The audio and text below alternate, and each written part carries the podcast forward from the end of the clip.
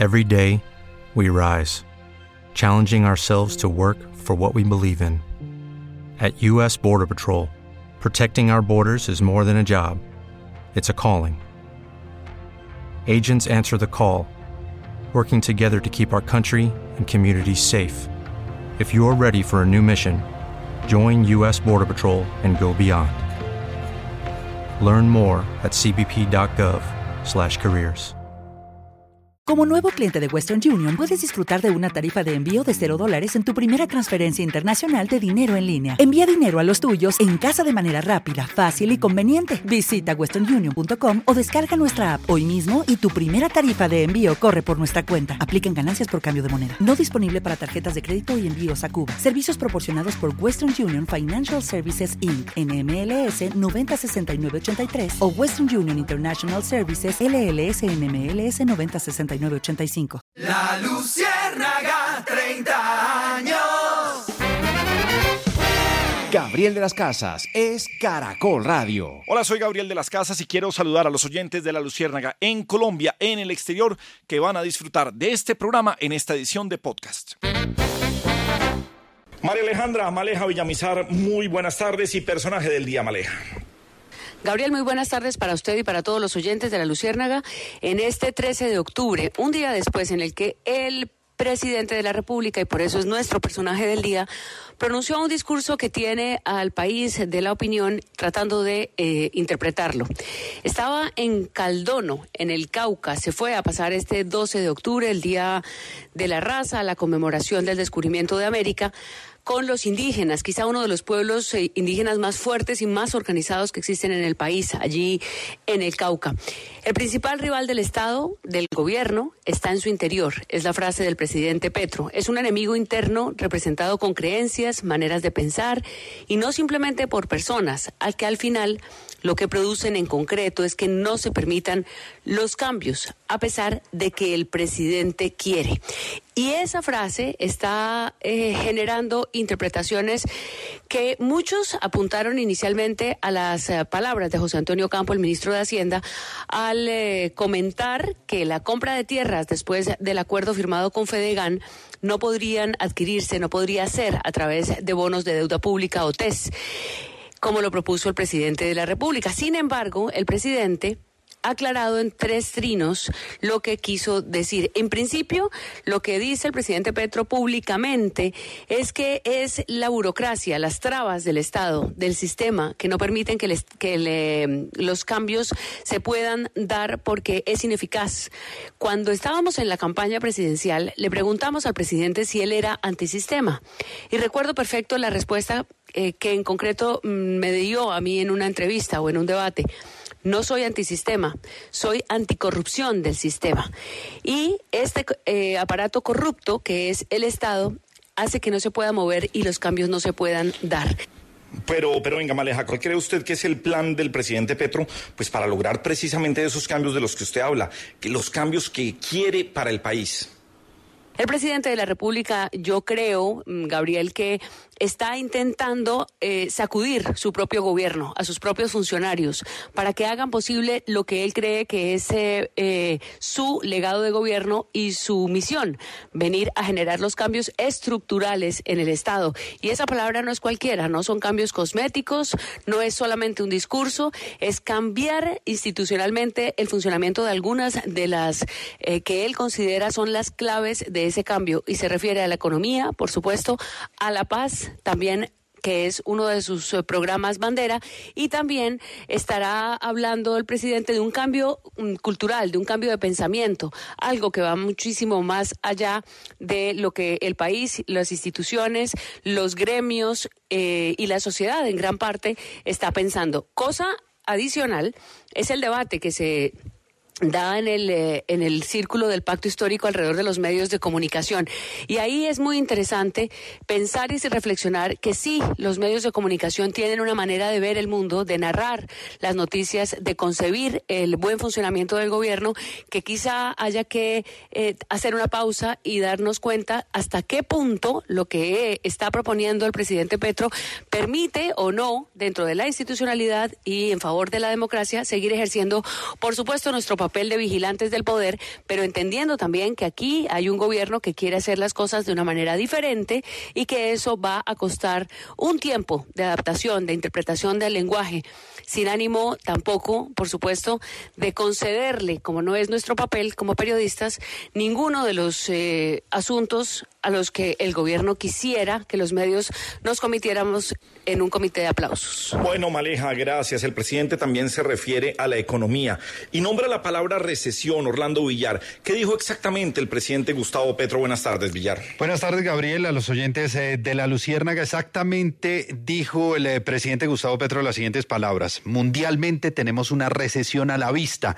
y la tasa de interés incrementada en Colombia servirá de correa de transmisión de la recesión mundial al interior de la economía colombiana. Una dura alerta que abre el eh, presidente Gustavo Petro, lo hizo durante la instalación del Congreso Nacional de ACOPI que se desarrolla en eh, Barranquilla, donde hablaba con los eh, pequeños y medianos empresarios del país y cuestionaba al presidente Gustavo Petro si se puede indexar el salario mínimo, porque si se puede indexar la tasa de interés y por qué no se puede indexar al salario mínimo, dijo.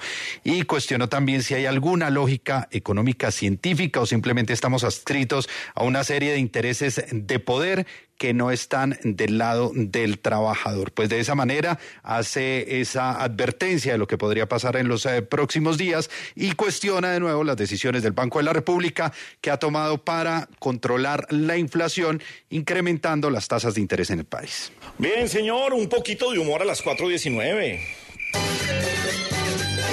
Por fin, por fin, llegó Don Gediondo acá. Y quién sabe su mochila, qué cosa nos traerá. Pedrito. Don Pedrito, ¿cómo le va? Buenas tardes. Bien, eh, su merced, antes que un compañero, un gran amigo. Qué bueno volverlo a tener aquí al aire, pegado ahí al micrófono. Y como siempre. A ver, señor, a ver, calma, todavía estoy de duelo, hombre, no, tranquilo, hombre, sí. Pero eh, No, como respeto, siempre, su merced el, el quite a la tristeza. Cuando se fue mi madre hace 10 años, Sí. el doctor Peláez, bendita, me llamó también a la casa. Él me llamó como a los tres días. Y dijo, Peláez, González, ¿qué está haciéndole? Pues doctor, aquí con el duelo. Venga, sí, a trabajar, que eso lo deprime más. y allá me estuvo trabajando el viernes también. Sí, sí, sí, hombre, estaba yo con mi padre el, el- el lunes, él murió el martes en la, en la madrugada, como a la una y 55 de la tarde. Y pues bueno, estaba, estaba ahí con, con fiebre, un poquito de delirio eh, en la tarde, pero entonces lo saludé, me abrió los ojos, me saludó, me sonrió. Pero yo creo que esa sonrisa fue porque se acordó de que Alianza Petrolera le metió 4-0 a Santa Fe. Él también era hincha de millonarios, entonces. Ay, Dios. y nosotros muertos de la piedra con ese resultado, don hombre. Bueno, hola, Corocito, Vallar Rebuzno, buenas tardes, ¿cómo me le ¿Qué va? hombre. Hola Pedrito. Bien, señor, ¿cómo está la señora? No, todo muy bien, maravillosamente. Poroso desde que se casó pasa 8 horas, 12 horas al día en Caracol. 12 horas al día. Antes iba a 2 horas, y eso. Ahora ayuda en la mañana en 6 a.m. Ayuda en ¿Qué va la ventana. Eh, pues, Presenta música en la voz de Colombia, lee cuñas. No, encontró su oficio ahora sí, Corozo. Dáselo para el mueloncito. Eh, eh, los deportes en Caracol Radio. Lo escuchó en un comercial de Caracol Radio anoche en A&E. Ay, sí. Ah, bueno. Muy bien. Ah, bueno, escucha muy bien a su merced por aquí, don Mueloncito. Igualmente un cordial saludo para todos los queridísimos oyentes y oyentas, eh, para Lecita, Malejita, lo quiera se encuentre, igualmente para Risa Loquita, igualmente para Villarcito. Buenas tardes, Villarcito, su merced lindo, ¿cómo me le va? Pedrito, ¿cómo me le va? Bien, su merced, aquí extrañándolo. Yo dije, está una granizada por aquí, por la sabana de Bogotá, pero yo dije, mala, ya estará por aquí Villarcito para que se divierta y armar un muñeco de nieve para que juegue con eso. Bueno, hombre, qué molestar a la gente, hombre. Pero está haciendo ¿Cómo, tanto frío aquí en Cota que el muñeco de nieve está golpeando que lo dejemos entrar. No, no. ¿Cómo, cómo le pareció la conducción de Melquisedec estos dos días, hombre? No, Oye, a mí, ya a mí le todavía están no. preguntando a Pedro, no a Yamil. Ah, no. Ya, ya a para mí mí- todavía no. Ya Para me mí espere. formidable, pues no se igual jamás con lo que hace el doctor Gabriel de las Casas Escobar, jamás, jamás se va a igualar. Más el doctor Peláez excelente, Gustavo excelente, pero jamás se van a igualar con lo que hace Gabriel de las Casas. Es que Gabriel de las Casas, es, Ay. Messi y Cristiano reunidos en uno solo. Bueno, No, Pedro. A puede ver, venir hombre. Julio Sánchez, el que quiera, pero jamás van a tener Ay, hombre, el está bien, diría está el bien, el está bien, listo, grave. listo. Tómese la semana entrante. Listo. que- ya, ya sabemos que la va a pedir. que Con que no me joda con el 4-0 está bueno. no, bueno, igualmente para Lulú, buenas tardes eh, Lulú, y para su pareja de trabajo, Diego Angulo, al que a veces le dan descanso, igualmente en Medellín Camila Tilano, la que se defiende con la mano. Ay, hombre, nunca, nunca despedimos bien a nuestra compañera Natalia Londoño, que usted le decía controlita. Ay, que no se fue también a los Estados Unidos a seguir estudiando. Mm, Natalia Londoño se fue y se llevó ese moño. Sí, señor, sí, señor. Debe estar escuchándonos por la internet. Sí. Y señor Melquisidé, buenas tardes, su merced lindo, ¿cómo me le va? Don Pedrito, ¿qué tal? Muy bien, señor. Pues, para su Gracias. merced solo, solo elogios, solo flores y loores. Nunca como el director, pero, pero bien. Ay, Pedro, que- dele, a ver. Ahora sí, cuando quiera, don No, ya, hombre. Y para los oyentes, ah, un beso. Ay, me encontré con Oscar Julián Ruiz en Villavicencio. Claro, sí lo vimos, que estaban volando juntos. Sí, sí, muy bien. Ajá. Bueno, que el vuelo se retrasó un poquito y llegué y por allá llamó a la familia y dijo, no, aquí me tienen clavado así una hora. Le dije, no, señor, retrasado. es distinto". Bueno, Pedro, dele, a ver. Me mandó dos tarjetas, una amarilla y una roja, que oportunamente se las entregaré don Gravielito. Muy bien. Y que le mando un beso. Mua, Gracias. Bueno, adiós. Oscar Julián. Ay. Bueno, ahora sí. Ay, que va para Qatar. Mm. Ah, no me diga. Sí, señor. Ese está igual que Pascual. Qatar y Qatar y Qatar vino Bueno, Pedro, el bendito chiste, hombre. Una pareja en la cama después de, de hacer tanto frío, tanto granizo y todo eso. Y, y llega el, el muchacho y le dice a ella, amor, digo, ¿qué pasó? De ahora en adelante te voy a llamar Eva. ¿Y eso por qué? Y porque eres mi primera mujer. Ah, Pues yo te llamaré Peugeot. ¿Y eso por qué? Porque eres el 406. Adiós. A las eh, 4.27 minutos estamos hablando de ola invernal en Colombia y noticia de última hora en Boyacá. Tania Velandia desde Tunja, buenas tardes. ¿Y qué pasó? Muy buenas tardes. Pues aquí, lamentablemente, en el municipio de La Ubita, en la vereda Sotepanelas, en el sector El Crucero, un rayo impactó a cuatro personas, dejando un hombre fallecido de 65 años y heridos, en este caso, una mujer de 45 años, un hombre de 68 años y un menor de 11 años de edad, quienes fueron precisamente trasladados al Hospital San Rafael de Tunja y a la S de Motavita. Pues el cuerpo de bomberos de la ciudad de Tunja advirtió que por las fuertes lluvias a estas horas se presentan varias emergencias en la ciudad y se pronostica que continúe la tormenta eléctrica el día de hoy. Muchas eh, gracias, Tania. Bueno, seguiremos eh, dando información de esta ola invernal, en este caso tormenta eléctrica que deja un muerto, tres heridos en el departamento de Boyacá. Triste, triste noticia. Bueno, Melquisedec Torres, hablemos del enemigo interno. ¿Qué dijo el presidente Gustavo Petro? ¿Por qué están diciendo que lo sacaron de contexto? ¿Existe ese enemigo interno? ¿Se refirió a alguien en especial? Buenas tardes, Melqui. Gabriel, eh, muy buenas tardes para usted, para los oyentes. Gracias por estar con nosotros de nuevo. Sí, la palabra mm, que más se ha repetido en las últimas horas en el mundo político es el de enemigo interno. Frase mejor que usó el eh, presidente Gustavo Petro en este discurso de 39 minutos en la minga política y cultural en el departamento del Cauca. Y no solo habló del enemigo interno, también habló de la esclavitud, de las normas que según él desde hace siglos, incluso desde antes de la esclavitud, están imperando en Colombia, pidió cambios inmediatos, le propuso a la comunidad indígena del Cauca que lidere esos cambios para modificar estructuras de 500 años, Habló también de Jorge Eliezer Gaitán, de López Pumarejo, de la diversidad caucana, del 9 de abril, etc. Every day, we rise, challenging ourselves to work for what we believe in. At U.S. Border Patrol, protecting our borders is more than a job, it's a calling. Agents answer the call, working together to keep our country and communities safe. If you're ready for a new mission, join U.S. Border Patrol and go beyond. Learn more at cbp.gov/careers. Hello, it is Ryan, and I was on a flight the other day playing one of my favorite social spin slot games on chumbacasino.com. I looked over the person sitting next to me, and you know what they were doing? They were also playing Chumba Casino. Coincidence? I think not. Everybody's loving having fun with it. Chumba Casino is home to hundreds of casino style games that you can play for free anytime, anywhere, even at 30,000 feet. So sign up now at chumbacasino.com to claim your free welcome bonus. That's chumbacasino.com and live the Chumba life. No purchase necessary. Group. Void prohibited by law. See terms and conditions. 18 plus. Una multitud de temas y concentró eh, al comienzo el tema en lo que él llama enemigo interno, definiéndolo como las normas y las estructuras que impiden los cambios, pero también las personas. Y ahí es donde está lo que muchos interpretaron, y me incluyo, como una alusión directa a lo que pocas horas antes había dicho el ministro de Hacienda.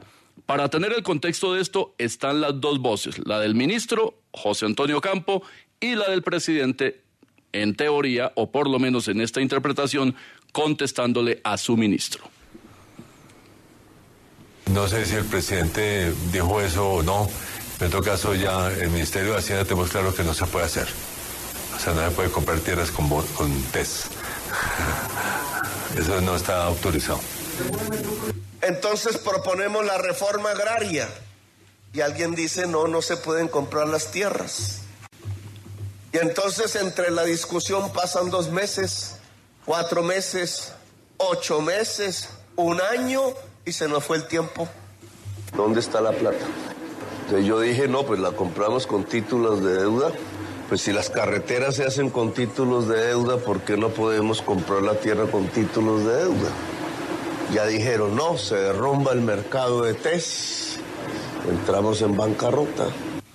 Ahí está la voz de los dos protagonistas, eh, Gabriel, y en el tema del enemigo interno vale decir que esta es una doctrina que se ha usado especialmente en el terreno militar, por lo menos desde los años 60, cuando hubo una enorme influencia de Estados Unidos a través de dictaduras de derecha en Latinoamérica para contener lo que creía Estados Unidos era una enorme avanzada del comunismo impulsado por la Unión Soviética de la época. Esa doctrina de enemigo interno ha prevalecido en muchos aspectos para tratar de identificar a un enemigo poderoso, a alguien contra quien usted quiere eh, oponerse y generar cambios profundos. Ahora la está usando el presidente Gustavo Petro contra lo que él llama esas estructuras esclavistas eh, de la colonia que no han permitido que en 500 años se hagan los cambios de fondo en el país. Pero en un momento en que estamos hablando de recesión, y lo habla el mismo presidente Gustavo Petro, que ese enemigo interno, según lo que se infiere de estas conversaciones, de estas grabaciones, sea su ministro de Hacienda, pues nos preocupa mucho en el manejo de la economía del país. Pero ¿cuál es el enemigo interno de los colombianos? Preguntémosle a Revolcón.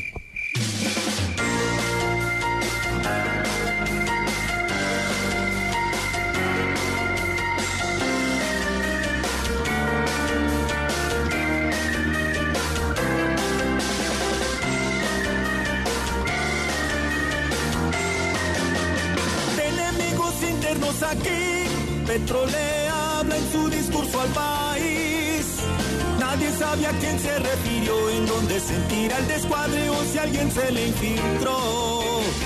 Enemigo externo en multitud, el pueblo ha visto y es su dura cruz. Los ladrones en seguridad y el corrupto que mete gol y la inflación descomunal. La suegra que te mira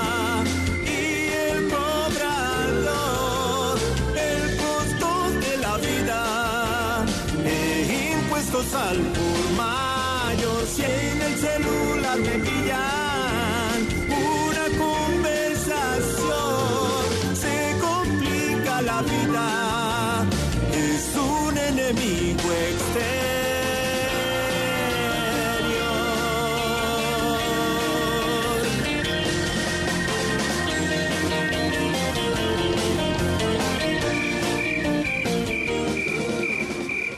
Aquí en La Luciérnaga, en Caracol. ¿Cómo vamos, Maluma? Hey, Gabo Princeso, ¿cómo estás? Bien, ¿qué le pasó? De verdad que wow, no, estoy contento de escuchar tu voz, de verdad que wow, wow, tú que son unos cachetes, de verdad que wow.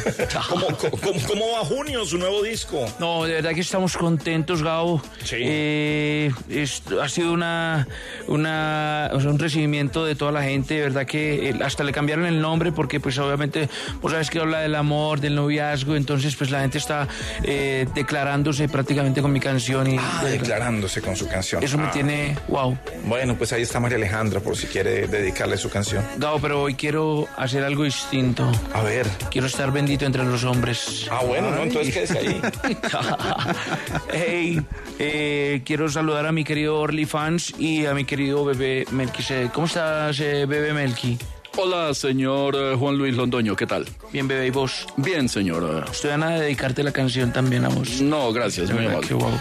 Melquis, eh, esta pregunta, pero mejor dicho, la pensé para vos, porque habla de inflación. ¿En qué afecta la inflación de Estados Unidos a los colombianos? La inflación de Estados Unidos eh, no solo afecta a los colombianos, don Juan Luis, afecta a casi todo el mundo, más o menos parodiando una vieja frase de la eh, geopolítica, cuando Estados Unidos eh, estornuda, al mundo le puede dar gripa, igual que ocurre con China. El dato de inflación que presentó hoy la Reserva Federal en Estados Unidos y las autoridades de ese país fue más alto del esperado por todos los mercados. Se esperaba que fuera máximo del 8%, pero llegó al 8,2%, una cifra que confirma una lentitud eh, del crecimiento de los eh, precios en algunos aspectos y un avance vertiginoso en otros. Los eh, mercados entonces eh, se resintieron no solo en el Wall Street de Nueva York, sino también en todo el planeta, incluyendo a Colombia. Lo que pasa con nuestro país frente a la inflación de Estados Unidos se refleja por lo menos de manera inmediata en el precio del dólar. También hay impacto directo sobre las importaciones y las exportaciones. En general, lo que ocurre con la economía de Estados Unidos, que está a punto de una recesión oficial, es decir, de una caída pronunciada, que puede obligar al eh, gobierno de ese país a tomar medidas de emergencia, pues eh, tiene esa eh, incidencia directa sobre lo que pasa en el resto del planeta, por lo menos en los países que tenemos mayor relación comercial. No sobra olvidar siempre, Estados Unidos sigue siendo el mayor socio de nuestro país para todos los efectos, de manera que eso que ha pasado hoy con este dato tan alto de la inflación en Estados Unidos, de inmediato se siente por estos lados. Gracias, Melqui. O como dijiste una vez, thank you very much. Bien. De verdad que Con mucho gusto, Bien, señor. bien, bien. Eh, Orlis, ¿cómo estás, bebé? Panita Maluma, ¿cómo me le va? Bien, ¿y vos? Bebé, eh, ¿cómo sigue la crisis de los migrantes hacia Panamá? Muy dura, muy dura la situación que tienen que vivir miles eh, de personas que están eh, represadas en el Urabá antioqueño, en la región de Necroclí, allí en eh, la zona fronteriza con Panamá, que están intentando precisamente atravesar, llegar allí, pero con destino hacia los Estados Unidos. Son en su mayoría migrantes, Maluma, que vienen desde Venezuela, que están tratando de llegar a alcanzar ese sueño norteamericano todavía con el que muchos eh, se ilusionan, huyendo de las condiciones del drama de los, eh, las violaciones a los derechos humanos eh, que se presentan en el vecino país de Venezuela. En este momento hay alrededor de unos 10 mil migrantes que están represados, niños de brazos, mujeres embarazadas, muchos de ellos durmiendo en pequeñas carpas sobre la playa, otros incluso a la intemperie, porque es que el eh, drama que viven eh, cruzando el eh, territorio nacional, donde en muchas ocasiones son robados, atracados, los ahorros que traían se los quitan y no logran alquilar una carpa o comprar la comida necesaria, pues realmente ha llevado a las autoridades, incluyendo la policía, la Defensoría del Pueblo, las autoridades regionales, a instalar una mesa para verificar cuál es la situación humanitaria. Ya este año se dice han eh, salido más de 150 mil personas, un eh, incremento que se viene dando, pero ¿qué van a hacer con estas personas? ¿Cuál será el camino? ¿Cómo se va a mejorar la ruta de atención a esta población que está migrando? Ya incluso desde Estados Unidos han hablado las autoridades migratorias de ese país para dialogar con eh, Panamá y con las autoridades de Colombia para crear una especie de corredor humanitario y verificar cómo se puede hacer un tránsito ordenado, un tránsito seguro a estas personas que son desplazados de Venezuela y que están intentando llegar entonces a los Estados Unidos. Gracias, eh, bebé. Ojalá haya un tráxito de verdad. Pero me la iban a cobrar. Nadie se había dado cuenta. Oh, sí nos dimos cuenta. Sí, se- sí, sí, sí se habían dado cuenta, sí. Yo dije, uy, ahí de a poquito. Esta pregunta es Necoclí o Necloclí. Necloclí también clasificó en dos, hombre. Sí, bueno. No, pero Lo que pasa es que la situación material. triste, Lo que pasa es que- hay con tranquilidad, pero ahí está el material. Muy bien, Villar, gracias. Yo vi, pero es que yo vi poco material para el viernes. Claro, claro, Eso claro. Fue No. intencionado. No, con Melquisedec lunes y martes, entonces poco material. Bueno, señor, martes y miércoles. Digo, bueno, señor, ¿sabe qué? Un poco de humor, a ver si mejoramos. Por fin, por fin, llegó Don Gregorio acá. Y quién sabe su mochila, qué cosa nos traerá. Ay, ay, Mario Villalobos ay. nos eh, reporta que también hay trancones en distintas partes de la ciudad y del país, don Gravielito. Vi una, vi una foto de su casa al norte de la ciudad, eh, la granizada, o sea, nevó. Sí, señor, una cosa pero impresionante. Neva, aquí nunca nevó así desde cuando yo vivía en Sutamarchán. Allá neva todos los ¿Cómo diciembre. así? ¿En Sutamarchán neva? Sí, señor, neva. Neva, Neva. todos los diciembres. Ah, y cuando no neva, entonces echamos algodón así por, o espuma de esa artificial para que Sí. la gente crea que estamos en Estados Unidos. Espuma artificial, ok, Sí, señor. muy bien. Ajá. Nieva, ¿no? nieva, sí, nieva, nieva. No, Nieva, Nieva es una señora que se llamaba ya Doña Nieva, pero le decíamos Doña Nieves como para No era Nieva. Adán y Eva. y Luz Mayra también está saludándonos. Y José Villanueva le manda un beso y un abrazo a don Gravielito. Muy bien. En que una conversación entre el hijo y la mamá, ¿no? El hijo y la mamá de quién. Ellos. Ellos dos, entonces. Ah, sí, aquel. Él dijo, mamá. Llegó lejos así, él dijo, Ay, ¿cómo hablaba? efectivamente. Ajá, sí. Dijo el hijo, sí. Sí. Melsi, porque él se llamaba Melsi. Melsi. Melsi. Melsi, vete para el colegio. Mamá, efectivamente, no voy porque tengo tres razones para no ir al colegio. ¿Cuáles son? ¿Cuáles son? Porque ella es huilense. Él dijo, ¿cuáles son, mijo? Yo primero porque no tengo ganas. Segundo porque efectivamente me hacen bullying. Y tercero porque me aburro. Le dice la mamá, pues yo le doy tres razones para que usted tenga que ir al colegio. Guámbito, sí. Sí, guámbito. Hmm, Porquería. digo yo. guámbito, está culimbo, ¿cómo que no va a ir? Eh, Porquería. Mire, las tres razones por que usted tiene que ir al colegio. Primero, es tu obligación.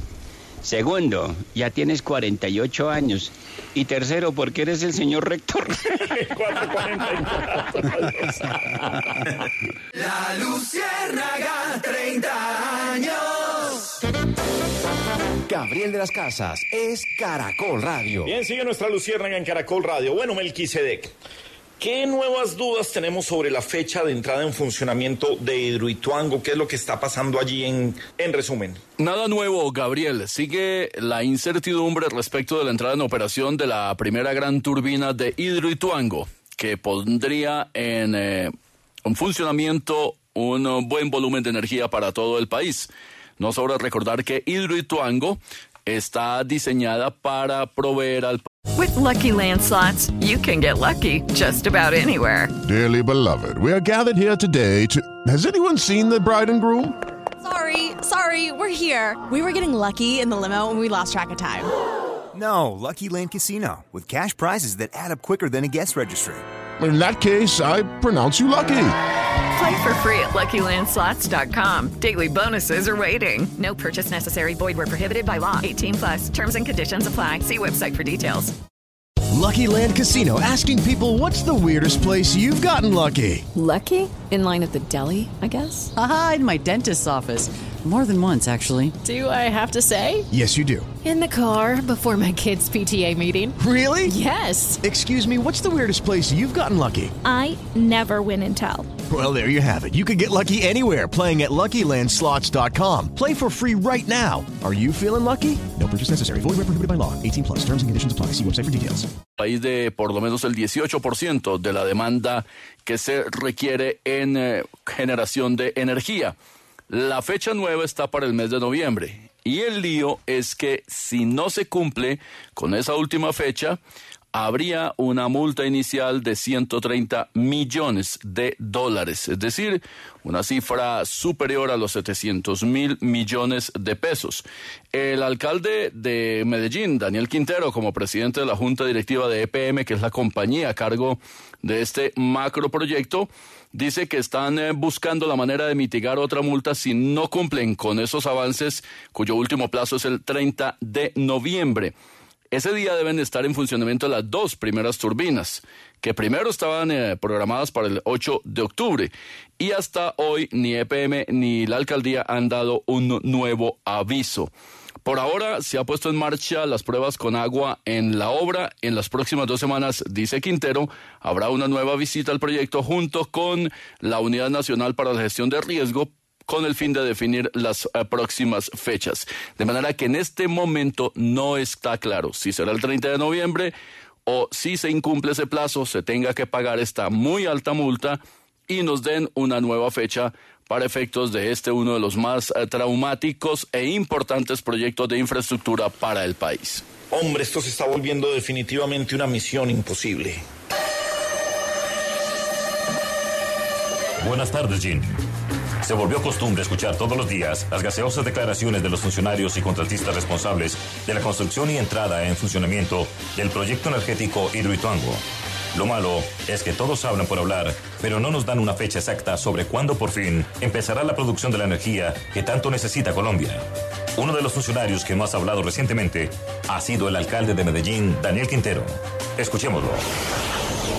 Hidroituango no hemos parado en lo absoluto, por el contrario, hemos acelerado pero con responsabilidad. Porque es que aquí tampoco nos podemos tirar la presa. Hay gente que dice, no, inaugúrele tal fecha. No, momento. Los ingenieros que dicen, ah, si hay que hacer una prueba más, se hace la prueba adicional. Tu misión, Jin, si decides aceptarla y no te da sustico, es lograr que por fin el país sepa cuál es la fecha exacta en que se acabarán tantas declaraciones y por fin se generará energía. Como siempre, si tú o uno de los miembros de la fuerza son arrestados, negaremos tener conocimiento de sus acciones. Este disco se autodestruirá en 5 segundos. Buena suerte, Jin.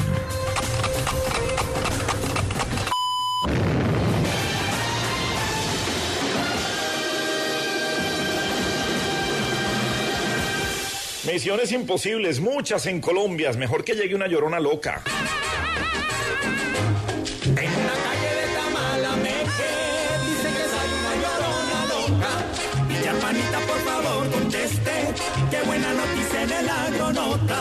En la región puntual de diga cuál. Esa noticia es toda una nota.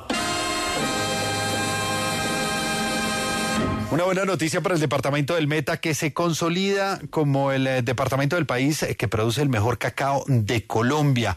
Una buena noticia para este departamento que se ratifica por segundo año consecutivo como la región del país eh, que tiene uno de los mejores productos, en este caso el del cacao. Eso se desarrolló en la Feria Internacional del Café, Cacao y Agroturismo en Neiva, en Huila, y donde una asociación, la de productores de cacao del Ariari fue la ganadora del cacao de oro, como se eh, denomina al reconocimiento a quienes producen el mejor producto del país. Una región de Colombia que en medio del proceso de paz que se adelantó y donde se han recuperado zonas, donde se han apoyado eh, proyectos eh, turísticos, pero también proyectos como los agropecuarios eh, y otros temas de emprendimiento, pues ha venido creciendo la producción. Miren, en el 2011 se producían alrededor de 200 toneladas de cacao. Ya para este 2021 que cerró, se produjeron más de 2.200 toneladas y esto es casi un 4%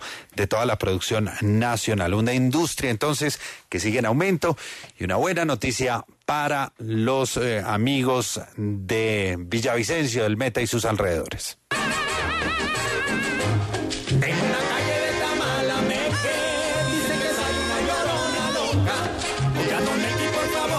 ¿Cuáles ciudades en Colombia ahora tienen más condición para negociación? Y me colabora. Las eh, ciudades más competitivas eh, del país es el resumen de este informe que ha presentado el Consejo Privado de Competitividad y la Universidad de Rosario. documento que destaca el desempeño de las eh, ciudades capitales de departamentos durante el año 2021. El eh, primer eh, elemento de conclusión es que el año pasado hubo una recuperación a nivel general en los indicadores de las ciudades, pero este no fue uniforme, es decir, hubo ciudades con muy buen desempeño y otras con muy bajo desempeño. El índice se compone de cuatro dimensiones a su vez por eh, 13 pilares, instituciones, infraestructura, equipamiento, sostenibilidad ambiental, salud, educación básica y media, entre otros. En el ranking por ciudades, lo encabeza Bogotá de 7,8 sobre 10. También es líder la capital en siete de los tres pi- 13 pilares que conforman este reporte. Luego Medellín y su área metropolitana con una puntuación casi de 7. En eh, infraestructura y equipamiento está liderando. En tercer lugar, Tunja, la capital de Boyacá, 6,43%. En el cuarto lugar, Cali y área metropolitana, 6,36%. Y Bucaramanga en el quinto, con 6,26 sobre 10 desbanca a Manizales, que tenía el quinto lugar el año pasado. Se destaca el ascenso en tres posiciones de Villavicencio, posición 16, y Montería en el 17, con una calificación de 4,78%. Las últimas posiciones son para Mitú, Inírida, Puerto Carreño, Leticia y San José del Guaviare. Bien, señor, un poquito de humor. El cuentahuesos ya está aquí. Hagan así, así, así. Hagan así, así, así, así. El cuentahuesos. Amiguito. Hola. El saludo cordialísimo desde el- eh, la poderosa ciudad de Montería, capital del departamento de Córdoba. Eh, saludando a, obviamente a nuestro director con corazón, a nuestro director Gabriel de las Casas. Gracias, amiguito. Listo, eh, nos vamos con eh, el humor, con la base, con el tuétano, con la matriz, con lo importante, con lo que es. Eh, tengo rápido los tres rápidos y curiosos. A ver. Y ahora en la Luciérnaga, los huesos rápidos y curiosos. Eh, una, una mujer le pregunta al tipo, ¿a qué te dedicas? Así como preguntan Sí. las mujeres. ¿A qué te dedicas? Bueno, la verdad me la paso haciendo preguntas y mm, por las casas y por los barrios. Ah, ¿encuestas? Sí, también en sitios planos y en bajadas. Eh, Excelente. Otro. Bueno, Eh, el- una señora vivía en plena carretera, en plena carretera. Y entonces eh, un periodista quería saber de la psicosis, de la psicología de la señora. Y yo, perdón señora, usted vive aquí en, en la, en- en la- en la plena carretera donde pasan motos y carros seguidos, eh, seguidamente. ¿Usted eh, no se ha traumatizado por, por eh, psicológicamente por tantos carros y motos que pasan por aquí enfrente de su casa? Y la señora, "Mm, no, una vez, ah, ya me, aco- ah, me acostumbré. Es, es bueno, pero viejo. Bueno, No, el chiste, viejo, el chiste sí. tiene, Sí, eh, tiene- hay, que, sí, hay que bueno. analizarlo bien, pero... Oh, bueno, bueno, En una mansión, la ah. condesa le dice a su mayordomo, "Eh, ¿ya le ha dicho a mis invitados que después del postre les cantaré una ópera? Sí, señora condesa. ¿Y qué han dicho? ¿Que no quieren postre? Bien, muy bien, amiguito. ¿Por qué? Hombre, pero si la canción está buena, ¿para qué tienen que llamar? Aló. Sí, está buena la música. Debe ser que los maricas les prohibieron la droga Otoniel, Otoniel está, Otoniel está, Otoniel, Otoniel, primero no grite, estamos al aire, se le está oyendo lo que dice, Hola, las Gabrielito. barbaridades que dice, hombre. No, don Gabrielito, pero No, ustedes. hombre. Edwin Cardona lo cogen borracho y usted esta música y destapa la otra. Pero bueno, oh, buena canción. Qué buena, uy, por fin Don Alci Acosta, Don Alcibiades, dice que estaba a estar en el, el barbecue, es que se llama barbecue. Stereo Picnic. No, pues, si no lo sé pronunciar, que voy a ir yo ¿Cuál, allá, don cuál barbecue? Pero ¿cómo con no? No, es un barbecue que van a hacer, por ahí escuché yo que van a hacer.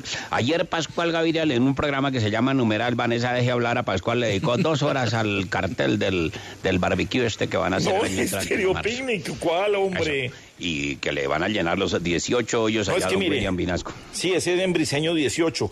Mire, entre otros, que Alce Acosta esté al lado de Drake, Billie Eilish, Blink 182, The Chemical Brothers, eh, de Rosalía, de Morad, de Blondie, de Armin Van Buren, de Caliuchis. Hombre, no, oh, viene Ryan Castro. Como diría Julio Correal, pero ¿qué es esta mierda, amigo? No. Como diría, como diría Camacho, pero ¿qué es esta mierda? Bueno, no, muy bueno, señor. Pero, pero, ¿y su merced nombró algo de lengua qué? ¿Lengua en. No, li- eh, no, Blink.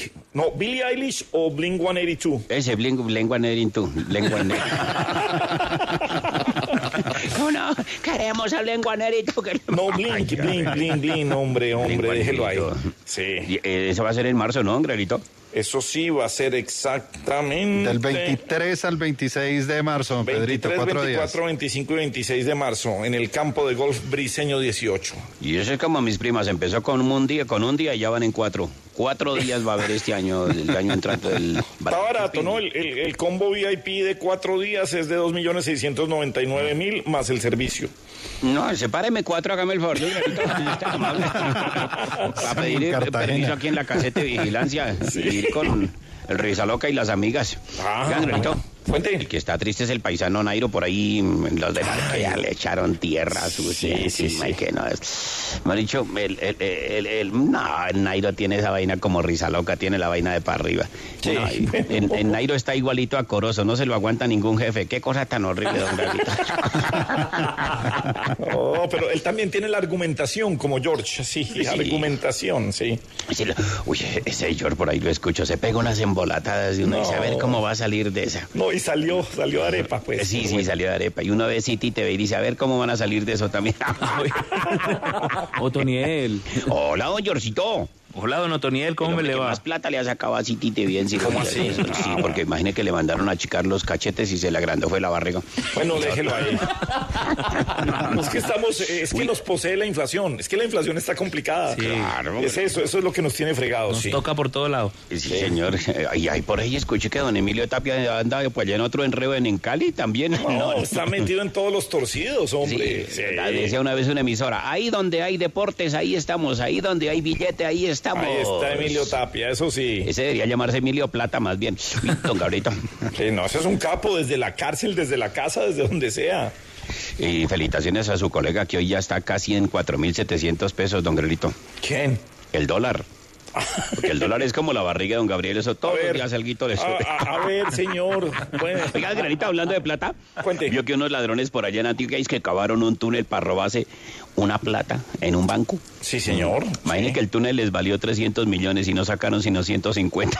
Ahora es que van a demandar al Estado por error de cálculo. Sí. Se fueron a robar un banco y no les dieron las cuentas, don Granito. Sí, no vieron las cuentas, sí, hombre, Otoniel. Por ahí escuché al presidente quejándose que la recesión, que la esclavitud, que el enemigo interno, que Melquisede. Me provoca llamarle y decirle, doctor Petro, ¿para qué se lanzó? En serio, si él sabía Sí, que había sí. tanto lío, ¿para qué? ¿Para qué se lanzó?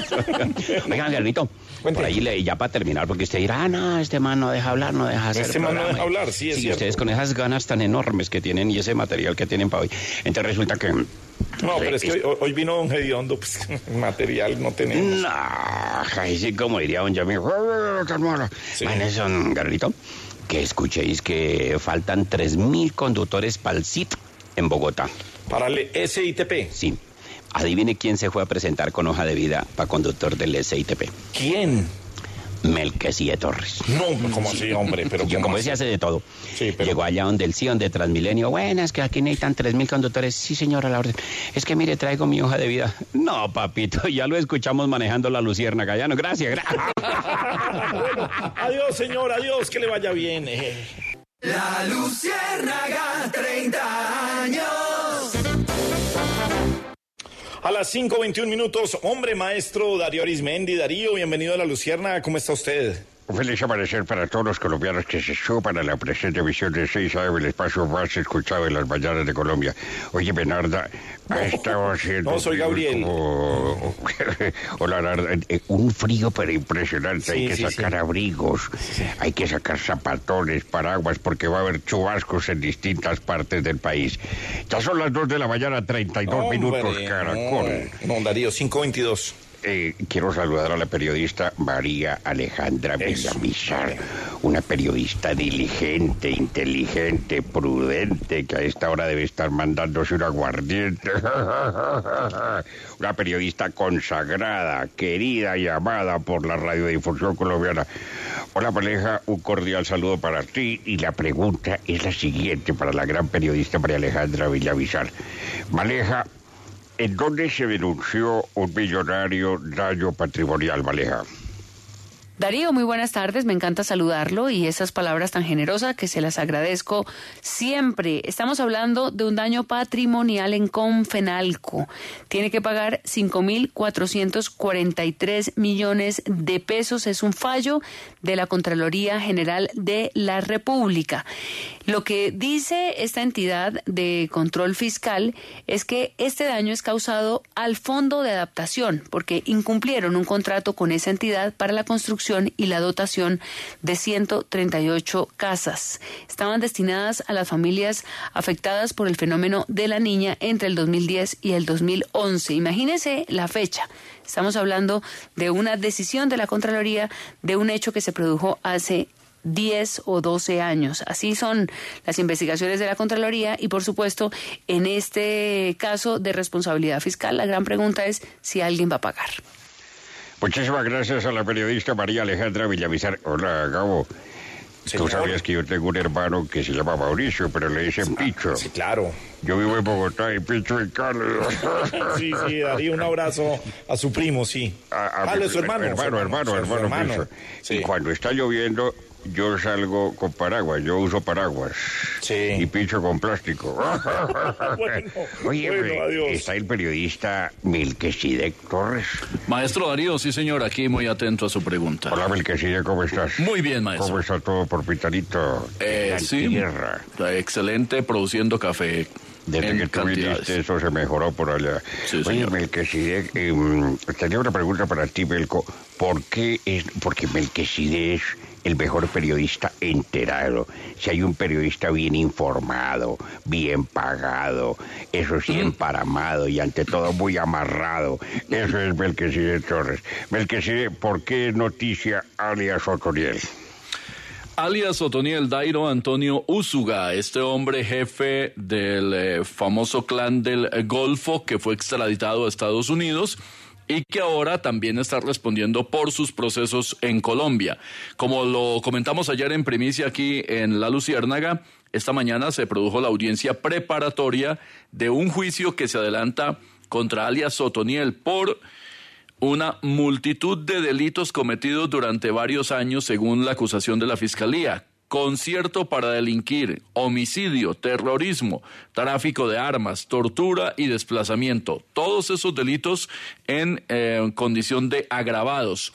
Los abogados de alias Otoniel, encabezados por Jorge Luis Gutiérrez, dijeron en primer lugar en la audiencia que ellos no han podido hablar con su cliente em, en privado como deberían hacerlo, porque no se les ha permitido desde las autoridades de Estados Unidos. El señor alias Otoniel permanece en una celda en Nueva York, en Brooklyn, a la espera del proceso judicial que le adelanta la justicia de ese país por narcotráfico.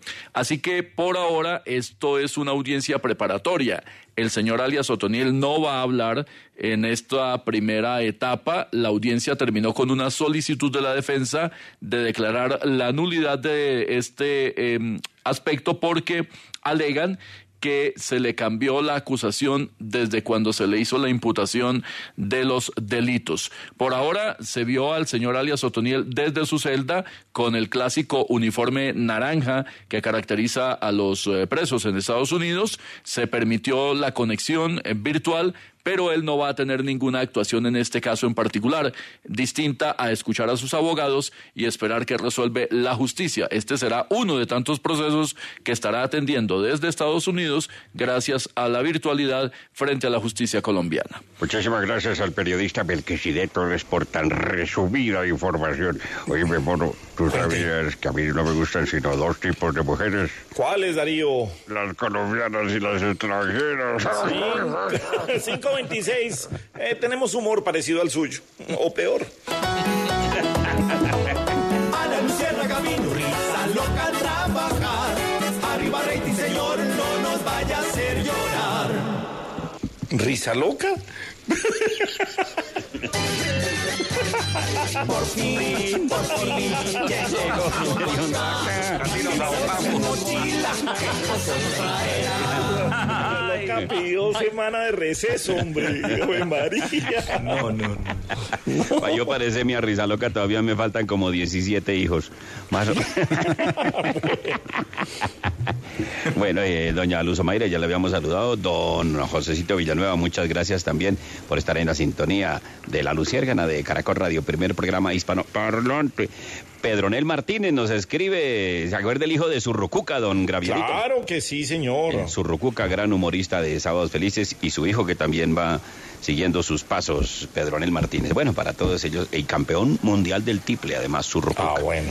Imagine que en Santander había un señor que tenía tres gallinas, y las gallinas dormían ahí en, en un palito. Ajá. Sentadito. y esto está largo. Corozo, ya no va a la casa, corozo, corozo. Porque también tenían un loro entre las gallinas.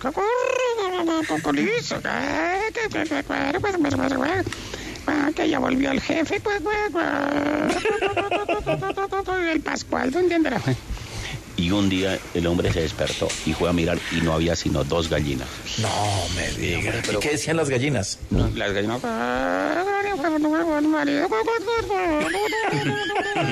que el jefe tan querido. Ah, estaban hablando del jefe. Sí, que les trajo frutas, que qué tan querido. Ah, sí. El marido jefe, Camacho, ¿Cómo así? Cuidado con el Camacho, nuestro director de operaciones de Caracol, no señor. Que tapo a remacho, decían las gallinas.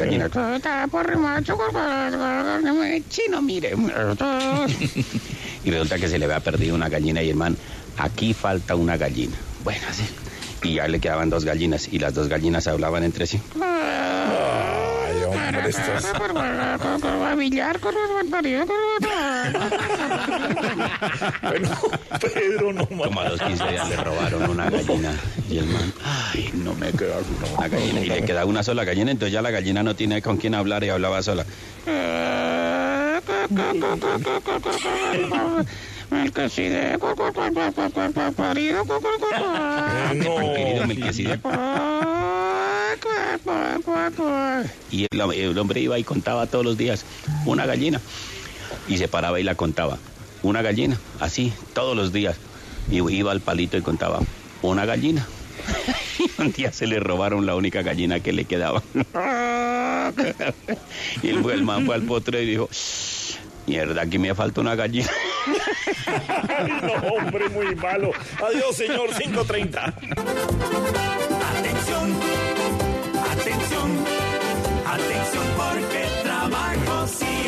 Orlando Villares, información de servicio, trabajo sí hay. ¿Dónde?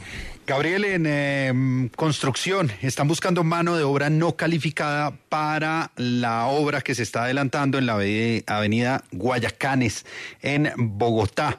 El IDU está haciendo esta convocatoria. Deben llevar, si usted está interesado en esta convocatoria, la hoja de vida al punto de el IDU, ubicado en la calle 7, número 9041, en la casa 106 en Nueva Castilla. O la puede enviar también al correo atención ciudadano 1540g2 arroba gmail.com entre las 7 y media de la mañana, las 12 del mediodía, la 1 de la tarde y las 4 de la tarde. Y también, Gabriel, están buscando un diseñador gráfico que tenga alrededor de dos años de experiencia en eh, carreras afines. El salario está alrededor de los dos millones trescientos mil pesos, contrato a término indefinido. Lo está convocando la organización Origen Red de Liderazgo. ¿Dónde enviar la hoja de vida? Eh, al correo info arroba.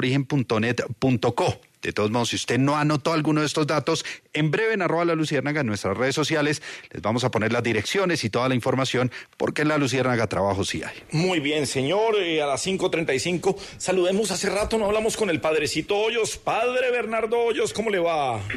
¡Perrito! Hola, mi canchocín, ¿cómo estamos? Bien, mi perrita, mi ganchostiri. país? ¿Cómo van ustedes? Bien, ¿qué ha pasado por allá, padre? Aquí nosotros Oh. viendo a ver si va a haber ahorro o no.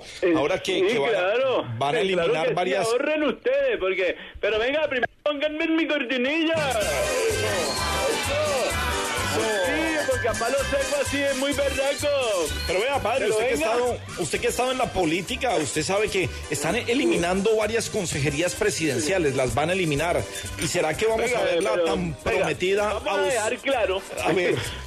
Vamos a dejar claro que solo cinco consejerías se eliminan por completo en la burocracia, ¿no? El fin, vamos a ver. Pero eso ¿Dónde ya es, ya es austeridad. Eso es la prometida austeridad en el gobierno, padre. Esa es la usted. Lo mejor es que este gobierno no tiene favores políticos para pagarle a quienes lo ayudaron. Pero pues no, pues es que... pues, Oye, ya, pero pues, hijo, no deben un solo favor. With the Lucky Land slots, you can get lucky just about anywhere. This is your captain speaking. Uh, we've got clear runway and the weather's fine, but we're just going to circle up here a while and uh, get lucky. No, no, nothing like that. It's just these cash prizes add up quick. So I suggest you sit back, keep your tray table upright, and start getting lucky. Play for free at LuckyLandSlots.com. Are you feeling lucky? No purchase necessary. Void where prohibited by law. 18 plus terms and conditions apply. See website for details. Hello, it is Ryan, and we could all use an extra bright spot in our day, couldn't we? Just to make up for things like sitting in traffic, doing the dishes, counting your steps, you know, all the mundane stuff. That is why I'm such a big fan of Chumba Casino. Chumba Casino has all your favorite social casino style games that you can play for free anytime, anywhere with daily bonuses. That should brighten your day a little. Actually, a lot. So sign up now at chumbacasino.com. That's chumbacasino.com. No purchase necessary. VGW Group. Void were prohibited by law. See terms and conditions. 18 plus. Pero, no, pero pues ah, sí, habrá que acomodarlos en otro lado, pero... Claro, lo mejor es que cuando se cree el nuevo Ministerio de la Igualdad no se va a crear un solo cargo nuevo. No, pero a ver, pero, pero, padre, no, pero no sé, no, es austeridad. Se, están hablando de ahorrarse cerca de 80 mil millones de pesos el año entrante. Sí, y sí, 20 claro, y nos vamos a 20 y ahorrar el mil. otro año 80 mil millones. No, y 20 y pico mil en lo que queda de este año, creo que 23 mil millones. 23 mil millones nos vamos a ahorrar. Sí, pero ¿de qué se ríe, padre? No, es austeridad, señor. Eso es la, la tierra García Mariquía.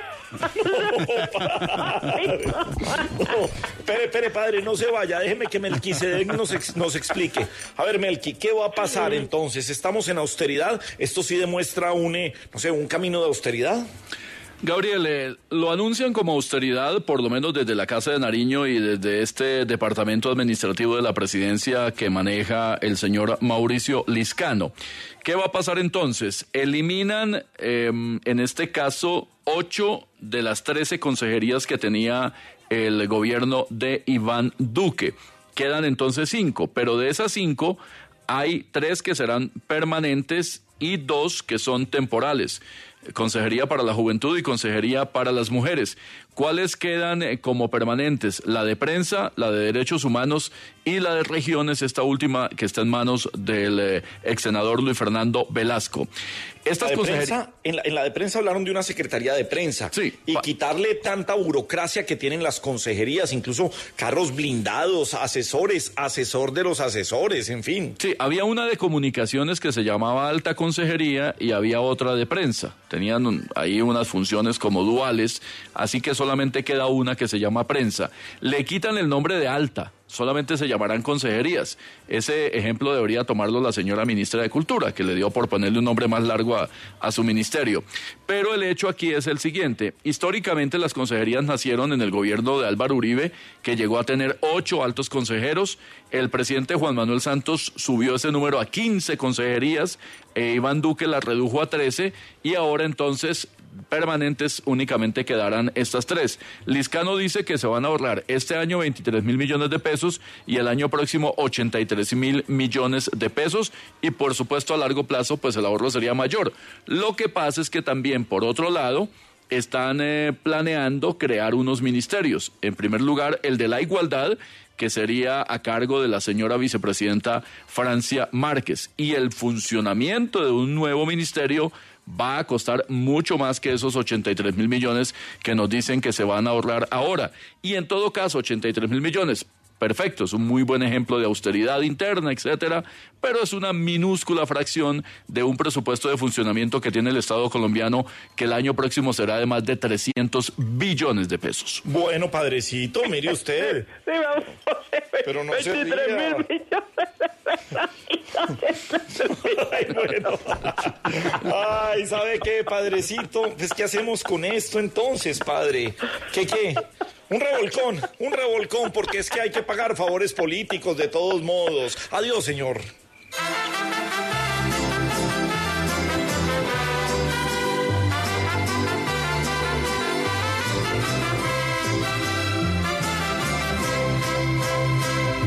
Aquí las consejerías por fin están reduciendo.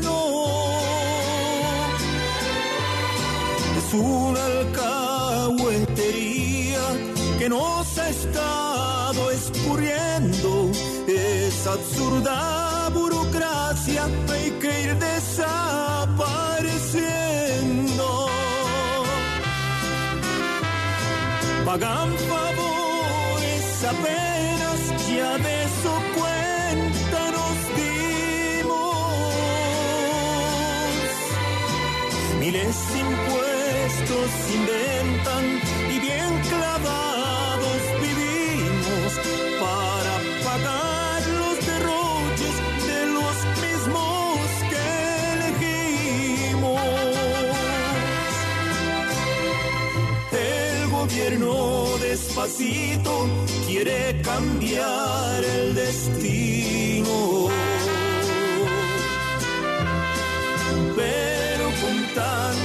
Alianzas y acuerdos en el camino, tantos favores no paga ni el poderoso divino.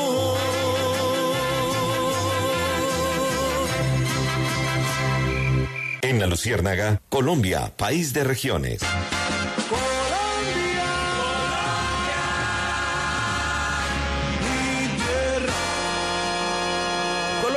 De regiones, es una presentación de la Federación Nacional de Departamentos. Nos encanta darle la vuelta al país para conocer las noticias de las regiones. Y vámonos para el sur de Colombia, para Nariño. Juan Camilo Bueno. Hoy vengo a contarles sobre el séptimo encuentro internacional de sabores andinos, Gastrodiversa Nariño 2022, que se acaba de realizar en este departamento.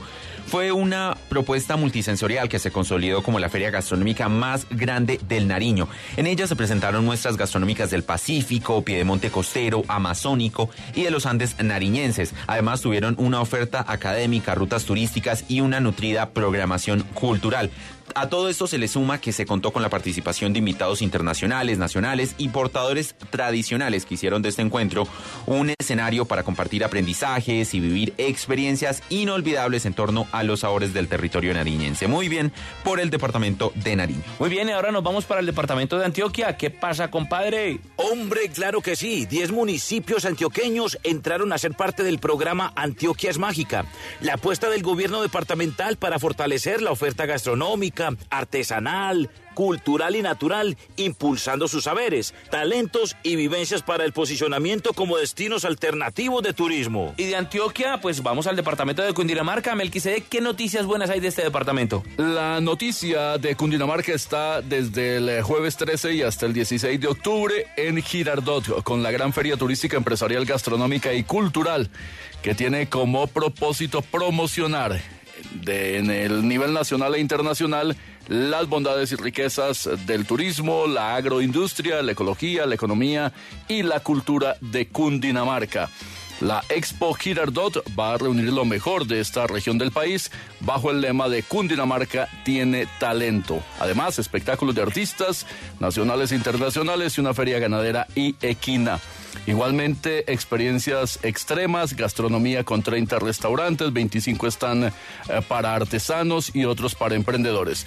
Mucho por ver, mucho por hacer en Girardot para este puente festivo. Y pasamos por el llano colombiano, por el Casanare, porque desde hoy hasta el 15 de octubre se va a llevar a cabo el segundo encuentro nacional de comunales organizado por la gobernación de Casanare. Contará con la participación de más de 600 líderes de las juntas de acción comunal de todo el país. Pero bueno, si hay algo que une a las regiones de nuestro país, pues es el humor.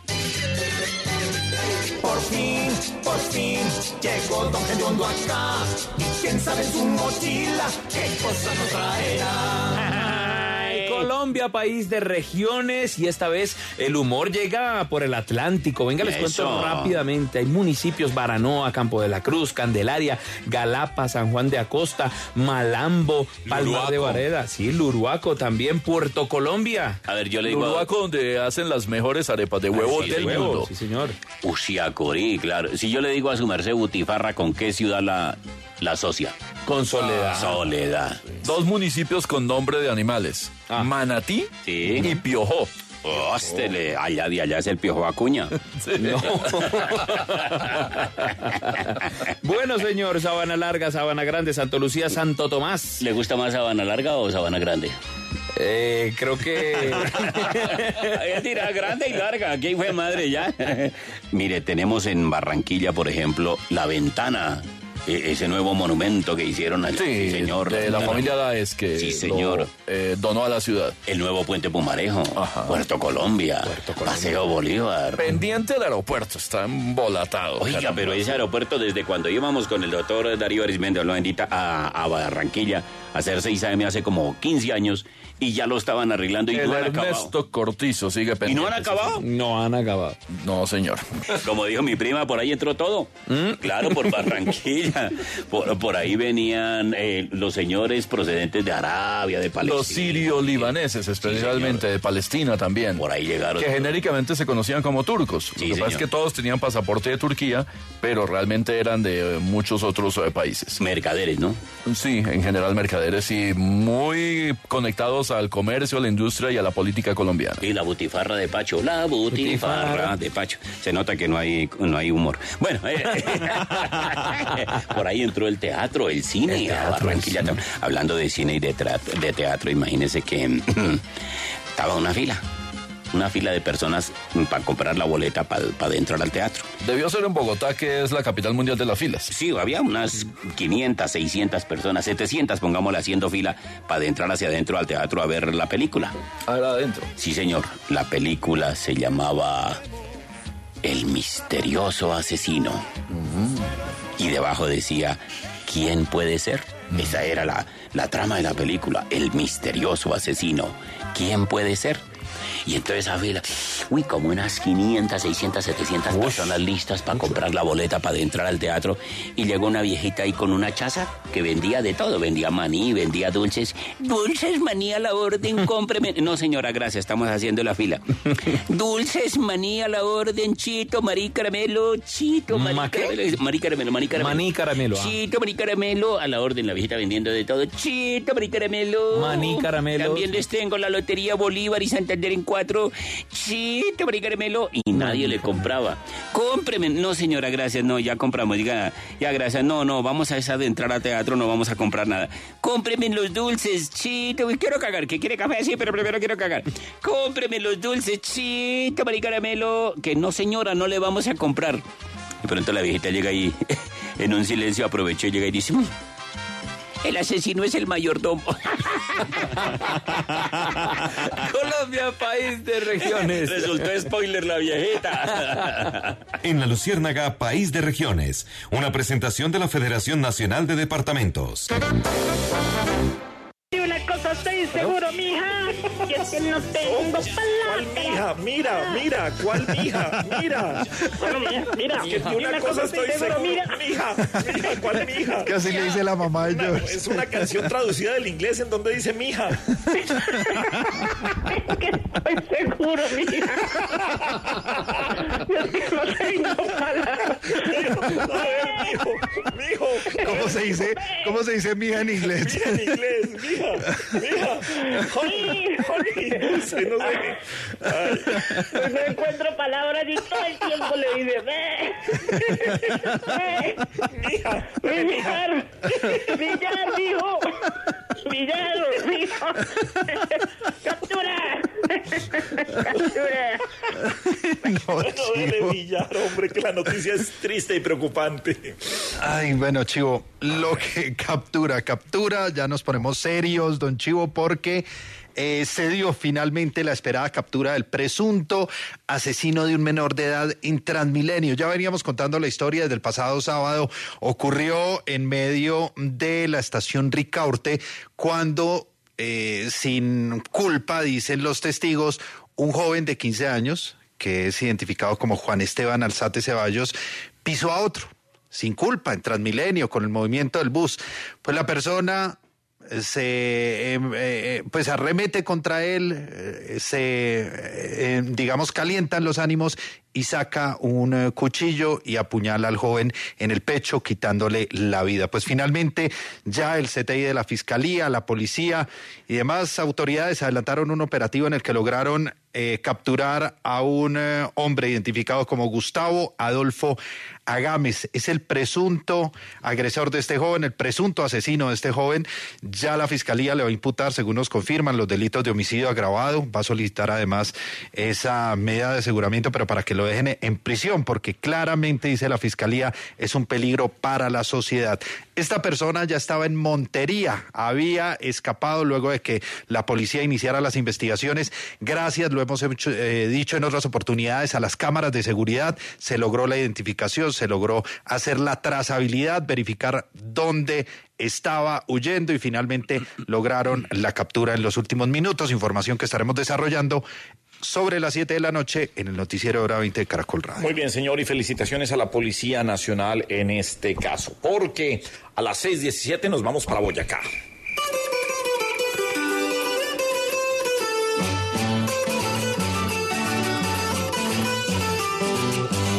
En la patria, en la linda tierra de Boyacá. Y desde allá en su canasto unas preguntas nos trajo ya. La patojita hasta aquí llegó para hacer sus preguntas. Ay, Patojita, ¿cómo vamos? ¿Cómo se topa, don Gravielito? Uy, la noto malita de la voz. Ay. Usted sigue, sigue constipada esta semana, Patojita. sí. Claro, don Gravielito, ¿no vio Es ese que no, aguacero que hubo hoy aquí en la ciudad de Bogotá? No, pues con granizada y todo. Uy, horrible, me hace Permítame, permítame, Patojita, unos, unos segundos. Hoy comenzaba este programa eh, agradeciendo a, los muchos oyentes, a toda la gente, pues que mm, me, me ha enviado ese saludo de solidaridad el día martes a la 1 y 55 de la mañana, en la madrugada del día martes, falleció mi padre, Gabriel de las Casas Herrera. Eh, esta semana tuvimos unas entrevistas con Gustavo Gómez, en varios medios hicieron menciones a todos ellos. Mil gracias, pero mil gracias también a todos los oyentes que se manifestaron a través de las redes sociales, a todos los amigos, a través eh, de, de- las llamadas, de estar pendiente de eso. Eh, desaparece pues ese que fue mi mentor, mi gran amigo, mi padre, el hombre que desde muy pequeño me llevaba a sus... trabajos de, eh, creativos en agencias de publicidad, en la radio, en la televisión, en los años 70 y, por el que pues, eh, pues el cariño de un padre que, que, siempre me llevó era, era un poco como vivía la extensión en su hijo de tantas cosas que, que tuvo de aventuras en los medios de comunicación. Esto simplemente de nuevo para agradecer a todos mis compañeros y amigos de Caracol Radio eh, por, por estos saludos, por esta solidaridad, repito, de los otros medios, a tanta gente a través de las redes sociales. Y aquí estamos precisamente y compartía esto que, que es La Luciérnaga. La Luciérnaga es ese programa que eh, recordábamos lo que pasaba en la grande, en los momentos de grandes secuestros en, en Colombia. Cada vez que liberaban un secuestrado decía que La Luciérnaga era el programa que los acompañaba en ese momento de tristeza. Curiosamente lograba una unión entre secuestradores y secuestrados durante tres horas en la tarde para oír La Luciérnaga. Y es por eso que después de dos días, pues regreso a mi trabajo, a mi labor habitual, a hacer la Luciérnaga, porque la Luciérnaga, así como los acompaña a ustedes en momentos tristes, en alegres, en eh, momentos que necesitan informarse, en momentos que están como ahora en un trancón, pues a mí también como director del programa, estar con estos amigos, estos compañeros, estos profesionales, me acompaña muchísimo y me ayuda mucho en este momento pues de tristeza de mi padre. Así que de nuevo gracias a todos y aquí estamos porque el show debe continuar, Patojita. Aquí estamos, su merced lindo, don Gravielito, acompañándolo siempre. Un bálsamo para su merced y para todos los oyentes de la Luciérnaga. Sí, señor. Cita María Alejandra, la saludo y de una vez le pregunto, oiga, cita María Alejandra, ¿por qué decimos que el trámite de esta reforma tributaria se convirtió en un reto para todo el gobierno y todo el país? ¿Qué tal, Patojita? Me encanta saludarla o saludarlo saludar de todas maneras eh, y e interpretar su pregunta como una, un gran reto para el país. Esta conversación sobre la reforma tributaria quizás empezó a ser agitada desde las marchas del 2021 en el que se le planteó al gobierno de Iván Duque que no podía hacer una reforma tributaria para grabar los alimentos de la canasta familiar. Ese fue el tema, tenía muchísimo más de fondo pero eh, esto llevó a las calles y creó un eh, precedente en la manifestación pública que se llamó el paro nacional. De ese precedente viene en buena parte también el fortalecimiento de la propuesta de Gustavo Petro, quien ya había sido candidato, como sabemos, en el año 2018 contaba con un apoyo mayoritario y durante la campaña, durante casi cuatro años, no apareció ningún otro candidato que fuera su rival. Menciono todo esto porque cuando se presenta la reforma tributaria ahora de Petro presidente, lo que él dijo en campaña y lo que se sabe es que necesita dinero para el Estado, para las finanzas públicas y poder con esto echar adelante no solo los planes sociales, sino también las pretensiones de la tierra, por ejemplo, y eh, cumplir con algunos de los requisitos de la deuda pública. Ahora bien, los gremios siempre participan de este debate, las empresas siempre participan de este debate. Lo que el presidente Petro quiere es que una vez haya recogido el Estado la plata necesaria, diciendo aquí hay que compensar el pago que hacen quienes más ganan con el pago que hacen quienes menos ganan. Quizá la flaqueza de esta propuesta, que parece ideológica más que técnica, es que todos debemos pagar. La cultura tributaria, ya lo hemos mencionado, es la manera de involucrarse como ciudadanos cumpliendo los derechos con el Estado. Si genera empleo o no genera empleo, pues la verdad es que la industria y los empresarios prefieren tener mejores condiciones para tener mayores utilidades, que no se les graben las utilidades y tener exenciones. Ese ha sido un poco el camino que eh, han estado acostumbrados. Hay quienes dicen que los gremios y los empresarios han estado consentidos, pero lo cierto es que hacer empresa en Colombia es muy costoso, es muy difícil y quienes lo hacen pues eh, resaltan esa valentía para enfrentarse a crear empleo y a generar riqueza.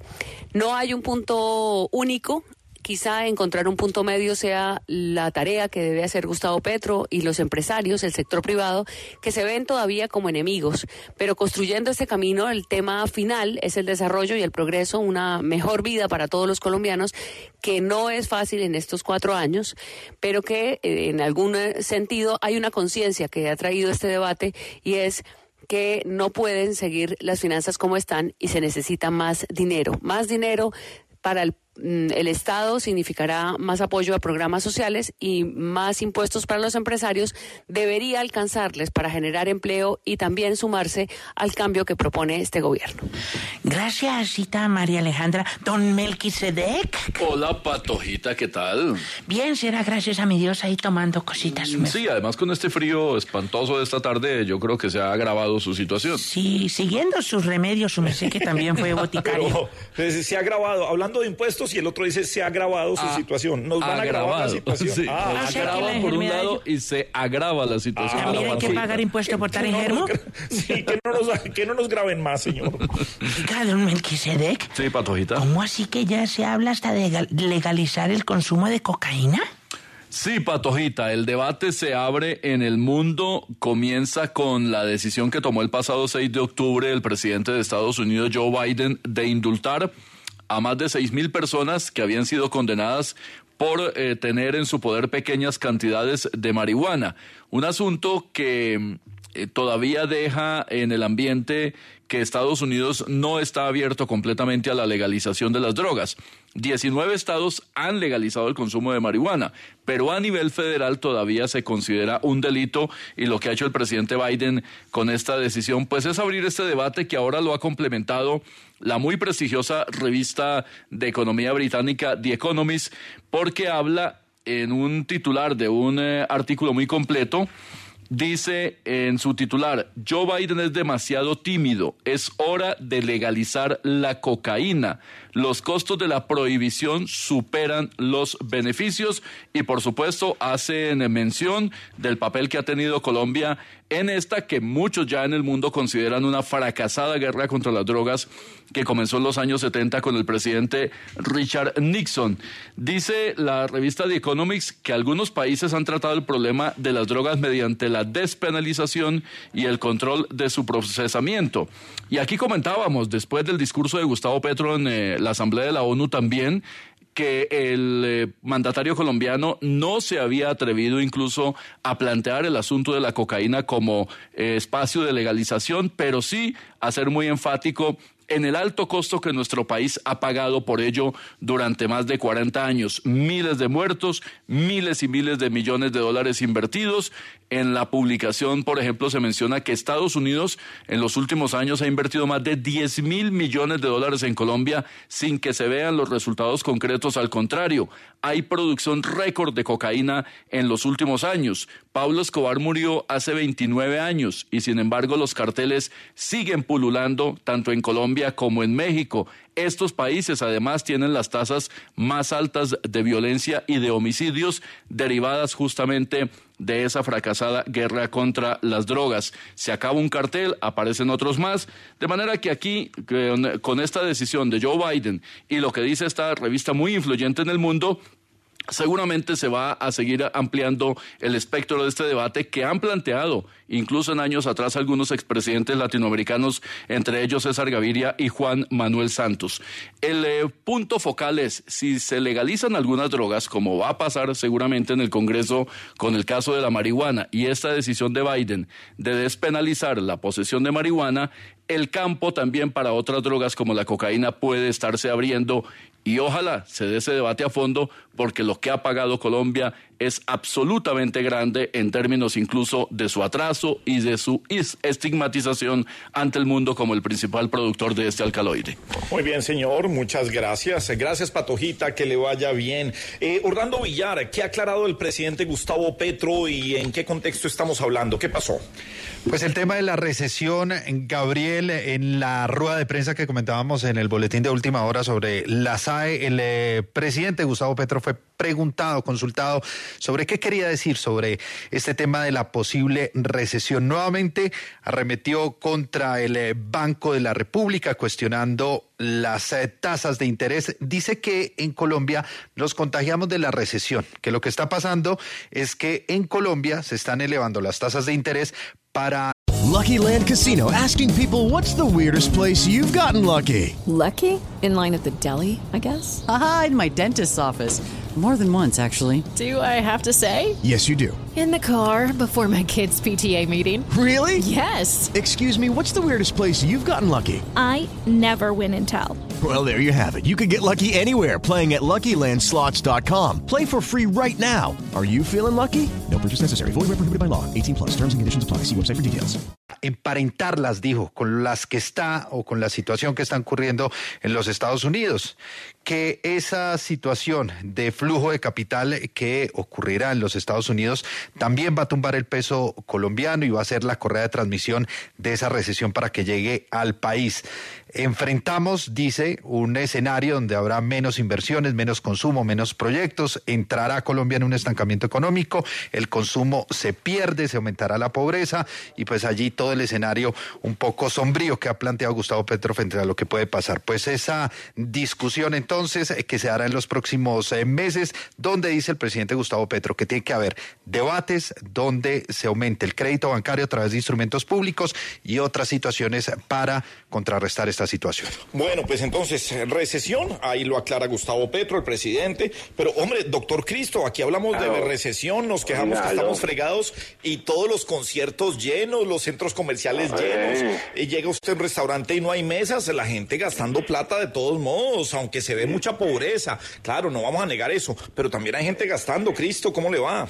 Hola, mi querido Gabriel. Oiga, sí, ¿no? Sí. Oiga, sí, pero es que también es que hay gente que se queja por todo, Gabriel. Claro, sí, también, sí. Hay gente que no, Gabriel, uno no debería quejarse por todo. No, Uno hay gente debería... que tiene toda la razón de quejarse y hay situaciones difíciles, pero otros sí se Claro. quejan por todo y están felices yendo a conciertos. A concierto, todo. Entonces, eh, más, más bien en vez de estarse quejando, Gabriel, y de estar cagando con rabia, Gabriel. Cargando con rabia. Sí, pues porque la gente caga con rabia. Carga Gabriel. con rabia, ¿Usted se ha dado sí. cuenta que la gente a veces caga con rabia?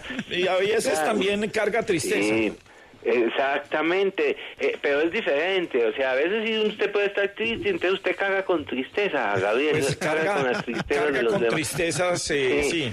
No hay como, Gabriel, sí o no, o Melquisedec, sí o no, que no hay como cagar con optimismo. Hay que cargar. Uno tiene que cargar con optimismo. Sí, hay que cargarse con claro, optimismo. Gabriel. Porque a veces Sí, usted claro. carga con tristeza y se le sale una lágrima. Sí, exactamente. Usted con una tristeza a veces y a la gente que nada le sirve, Gabriel, cagan Sí. con una rabia. No hay peor que esa gente que caga con rabia, Gabriel. Sí, Cristo, es más, sí. hay, hay, hay cosas con las cuales usted no, no debe cagar, Gabriel. Usted no, No debe, debe cagar cargar. con A ver, no cargo con qué. No cargo con miedo. No cague con miedo, Gabriel. No, cague con, con personas tóxicas, Gabriel. No hay nada peor que cagar usted con personas tóxicas. Cargar con Gabriel. personas tóxicas. Venga, pero no es que hablando- deja usted cagar con rencor, Gabriel. No, no, no, rencor no cargue con rencor, no cague, cargue, con, ren- prejuicios, Gabriel. No cargue con prejuicios, nunca, señor. nunca. Usted cague con, sin ningún prejuicio. No cague con negatividad, Gabriel. Venga, pero, pero venga, Cristo, déjeme cagar interrumpirlo. con angustia, Gabriel. Cargar ¿Usted con angustia. con angustia? Sí, a veces que no estoy cerca a la casa, tengo No angustia de llegar a mi casa. Con tengo, angustia. tengo angustia por la inseguridad, entonces estoy angustiado y, y cargo mucha Exacto, angustia. no, no cague con inseguridad, Gabriel, no cague con Oiga, oiga, yo, pa- yo parezco motivador, ¿no, Gabriel? Sí, yo sí, parezco sí. ese, ¿cómo es que llama el, el, el, este? Daniel Javid. Konji. Yo soy Ah, Kenji, sí, yo, claro, sí. Él es, él es, él es, él es chino, Gabriel, sí, Sí, que creo es que Yokoi sí. Kenji. Venga, pero yo Él le quería preguntar, Él es un ¿usted- coach chino, Gabriel, es- a mí me encanta Japonés. el coach chino. El Mm, coach él es chino. Él es coach chino, sí, Gabriel. Pero venga, yo le quería preguntar, era usted cómo El pronunciaba, co- por ejemplo, el concierto de Guns N' Roses. Ay, Guns N' Roses. Ay, buenísimo, ¿no, Gabriel? Guns N', Roses, Gabriel, Guns N' Roses. a mí Guns me N' pareció Roses. espectacular cuando cantaron Knocking the Heaven's Door, Gabriel. Ay, qué bueno que se sabe. No, no, no, que no Sí, claro. Sí, buenísimo. No, de Gun, ese también es cierto de ellos también, Sí, y para. November Gain, November Gain, Gabriel, no, November Rain. November Gain, no, sí, claro. Sí, Gabriel, no, eh, estuvo muy bueno y la gente está yendo a conciertos y tenemos muchos conciertos, ¿no, Gabriel? Sí, muchos, boletas de a millón y la gente va, pero se queja de que estamos mal. Exactamente, no se quejen, Gabriel, dejen de estar quejándose y cagando con cosas ajenas, Gabriel, Cargando con cosas con- ajenas. Sí, sí, la- que le guste una cosa que no le... No, Mejor dicho, carguen con acuerdo, felicidad. Gabriel, ¿sí o no? No hay que pedirle pe- pegas al olmo, Gabriel, no le digamos pegas al olmo. Al olmo, sí, señor. Ah, Que las pegas son ricas, ¿a usted le gustan las pegas? Dios, más bien nos quejamos. Lo invito a cantar con pega. nosotros. Una- una este eco. Lo mismo a los oyentes. Canten con nosotros este eco porque nos quejamos, pero gastamos. Así. Eso.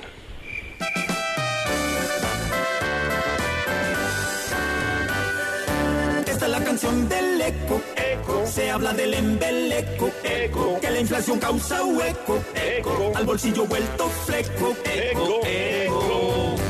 Que le falta aquel que se desplata. Plata, plata, plata. No dice estar la gente empapelada. Pelada, pelada, pelada. Pero vemos a reventar el concierto. Cierto, cierto, cierto. Los restaurantes los vemos bien rellenos. Llenos, llenos, llenos. Toman en la rumba haciendo estragos. Estragos. También gasta mucha plata en disputas. Es la canción del eco. Se habla del embeleco. Que la inflación causa hueco. Al bolsillo vuelto fleco. De la pobreza la gente aquí bosqueja. Queja, queja, queja. Pero en promociones todos se socorren. Corren, corren, corren. Por lo caro, se desgastan. Gastan, gastan, gastan. El viaje maletas desempolvamos. Vamos, vamos, vamos. La carestía importa según calculo. Le gastamos todo a un buen par de cuartetas. Esta es la canción del eco. Se habla del embeleco. Que la inflación causa hueco. Al bolsillo vuelto fleco. Como descoordinadito. La Luciérnaga, 30 años. De las Casas es Caracol Radio. Bien, sigue nuestra luciérnaga en Caracol. Bueno, Melquisedec, esto es una tontería, se necesita, funciona de verdad. O sea, tener que presentar un proyecto de ley, ponernos a perder tiempo para cambiar un nombre de un ministerio es tan necesario, es tan simbólicamente importante para el país. Gabriel, desde el punto de vista práctico no tiene absolutamente ninguna importancia, ninguna necesidad. Se llame como se llame una institución, eso es absolutamente irrelevante de lo que pueda o no hacer con las funciones que tiene, con el presupuesto que le asignen y con la tarea que hagan, eh, entre otras, en este caso, la señora ministra y todos sus funcionarios. Lo que intentan aquí es lo que se llama simple y llanamente un cambio cosmético de maquillaje, en aras, dicen ellos, de adecuarse al eh, plan de gobierno, a Colombia, potencia mundial de la vida, etcétera. Y entonces el Ministerio de Cultura, cuyo nombre enmarca muchas de las cosas que tienen que ver justamente con la cultura, pues ahora eh, se llamará Ministerio de Cultura de las Culturas, las Sí. Artes y los Saberes. Eh. Pero además lo van a llamar la casa. Eh, no se va a llamar entonces ministerio, sino Mi mi, casa, mi casa, mi mi casa, mi porque casa, es ministerio, se va a llamar, sí. Mi casa. Y dice que modifican la ley que creó el Ministerio de Cultura, que fue en el año 97, uno de esos eh, logros que sí hay que reconocerle al entonces gobierno de Ernesto Samper y de quien fue el primer ministro de Cultura, Ramiro Osorio.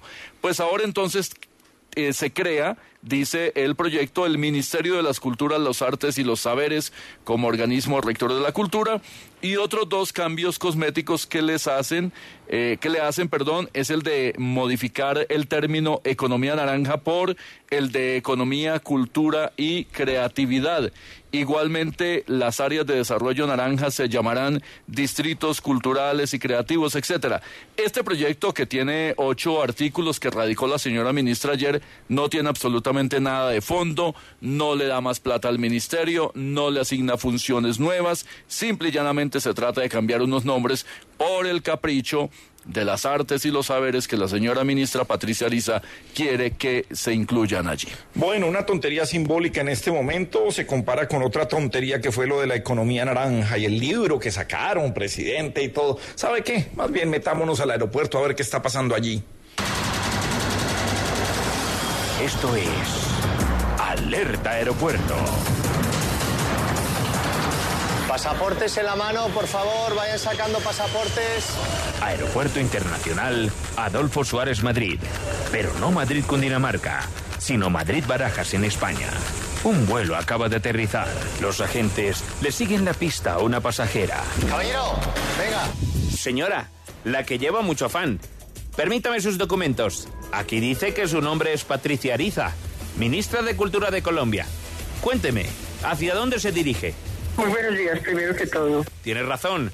Qué pena por no haberla saludado antes. Lo hice por estar aquí ocupado leyendo que usted ha emprendido un verdadero viaje, cuyo destino es conseguir que ahora su cartera pase a llamarse Ministerio de las Culturas, las Artes y los Saberes. Pero no entiendo. ¿Para qué quiere cambiarle el nombre?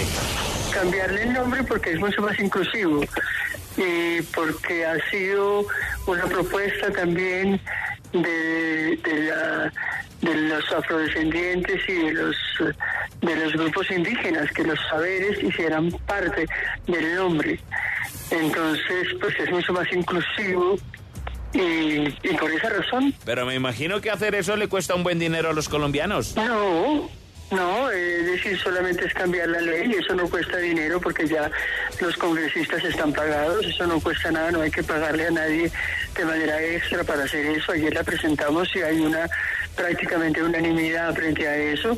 No, no se moleste, yo solamente preguntaba. Por último, ¿qué sacan con borrar la expresión economía naranja que está en el actual eh, ministerio? Eh, con eso, por ejemplo, yo estoy totalmente de acuerdo. Entonces, lo- el, el único problema que yo he tenido con la economía naranja y que es un problema importante es que ocupó una centralidad en el Ministerio de Cultura que no tiene por qué tenerla. Entiendo, entiendo. Ahora ponga aquí sus objetos. Mm, veo que lleva un enorme borrador. Unas hojas en las que aparece tachado todo lo hecho por el gobierno Duque. A ver, y lleva varios pasatiempos para entretenerse. Mm, bueno, a todo esto le voy a aplicar este químico. Vamos a ver.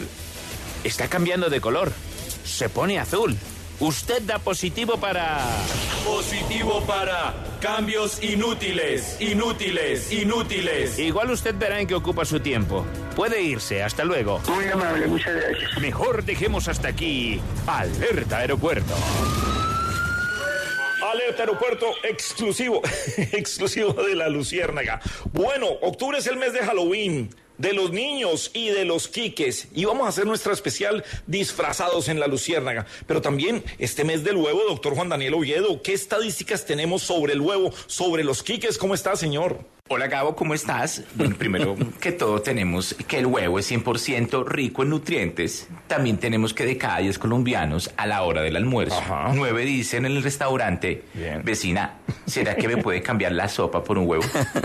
De cada 10 colombianos que se comen un huevo con yema blandita, ocho terminan con la camisa untada. Y te dejo Gabo porque me voy a limpiar la camisa, marica. Perfecto, doctor Oviedo, mil gracias. Y a cualquier hora se puede comer unos huevos quiques. Orlando Villar, ¿qué noticia hay con muchos quiques de becas hoy con la Escuela Colombiana de Ingeniería? ¿Cuál es? Gabriel, sí, noticia que tiene que ver con acceso a la educación superior a jóvenes eh, en Colombia en condición de vulnerabilidad, que no tengan recursos, pero que tengan un excelente desempeño académico. Mire, estudiantes que estén en grado 11, mucha atención porque les interesa esta información. La Escuela Colombiana de Ingeniería abrió la convocatoria para entregar 104 becas, el 100% del valor de la matrícula para el primer semestre y en los siguientes semestres, de acuerdo con el resultado académico del estudiante, continúa ese beneficio. Están celebrando su aniversario número 50 y la Escuela Colombiana de Ingeniería entonces está buscando esos estudiantes de grado 11 que tengan esas condiciones económicas difíciles que no les permita acceder a la educación superior muy fácilmente, pero que tengan todas esas ganas de estudiar y ese resultado además en sus materias, notas y demás que estén en grado 11, pueden inscribirse, miren, en carreras como Ingeniería Civil, Ingeniería Ambiental, Mecánica de Sistemas, Electrónica, Eléctrica, Ingeniería Industrial, estadística, matemáticas, economía y administración de empresas. Pues muy importante entonces que los estudiantes que estén interesados puedan llegar y presentar sus calificaciones excelentes, además de conducta y disciplina, pues en eh, todo lo que tiene que ver con académico, una carta de motivación del estudiante, y que esté, por supuesto, que demuestre que esté en condiciones económicas limitadas para acceder a la educación superior. Es eh, una buena noticia, Gabriel, entonces para ayudar además a aquellos eh, estudiantes que son muy buenos y que a veces no tienen la plática para estudiar. Buena, buena noticia con muchos quiques. Don Quiques, hombre, feliz mes del huevo. ¿Qué pasó, mano, Gabriel? Jue madre frío el que está haciendo aquí en Bogotá. Y como yo sé que el frío les da hambre, aquí les traje para que ustedes disfruten y lleven para la casa huevos quiques que me mandó la señora Marta. Recíbame aquí, Villar. Venga, papá. Venga, A ver, prepare, pero, mijo. Oiga, ya en mi casa se están acostumbrando, mal acostumbrando a estos quiques. Don Quiques. ¿Cómo me le va? ¿Bien, mijo? Bien, hombre, trabajando fuertemente. Oiga, venga, ya que estamos hablando, usted que es tan experto en, en huevos, ¿cómo es la historia de, primero, qué son y cómo es la historia de los huevos Fabergé? Pues como estamos en el mes del huevo y pues obviamente un huevo de historias con muchos quiques es precisamente lo que yo les vengo a contar. Lo de los huevos, Fabergé, eso que ustedes dicen. Pues imagínense que, ¿qué son? Pues son obras de arte reconocidas, por obviamente, por laboriosos ornamentos en metal. Eso tiene piedritas así preciosas. No, mejor dicho, son como extravagantes. Pero ¿sabe qué, qué es el objetivo, Villarcito? Recordarle al mundo lo poderoso que fueron los Ares, que actualmente hmm, tienen un valor como de muchísimos millones de dólares. Y como el dólar está caro, pues vale más. Son 50 piezas decorativas en forma ovalada y fueron comisionados por la familia imperial rusa. Eso fue en los años 1885, 1916 más o menos. Y todo comenzó por un regalo del emperador Alejandro III a la esposa. Entonces imagínense que por la belleza, sí, por la particularidad, pues es, todo eso hizo que la familia hiciera una tradición.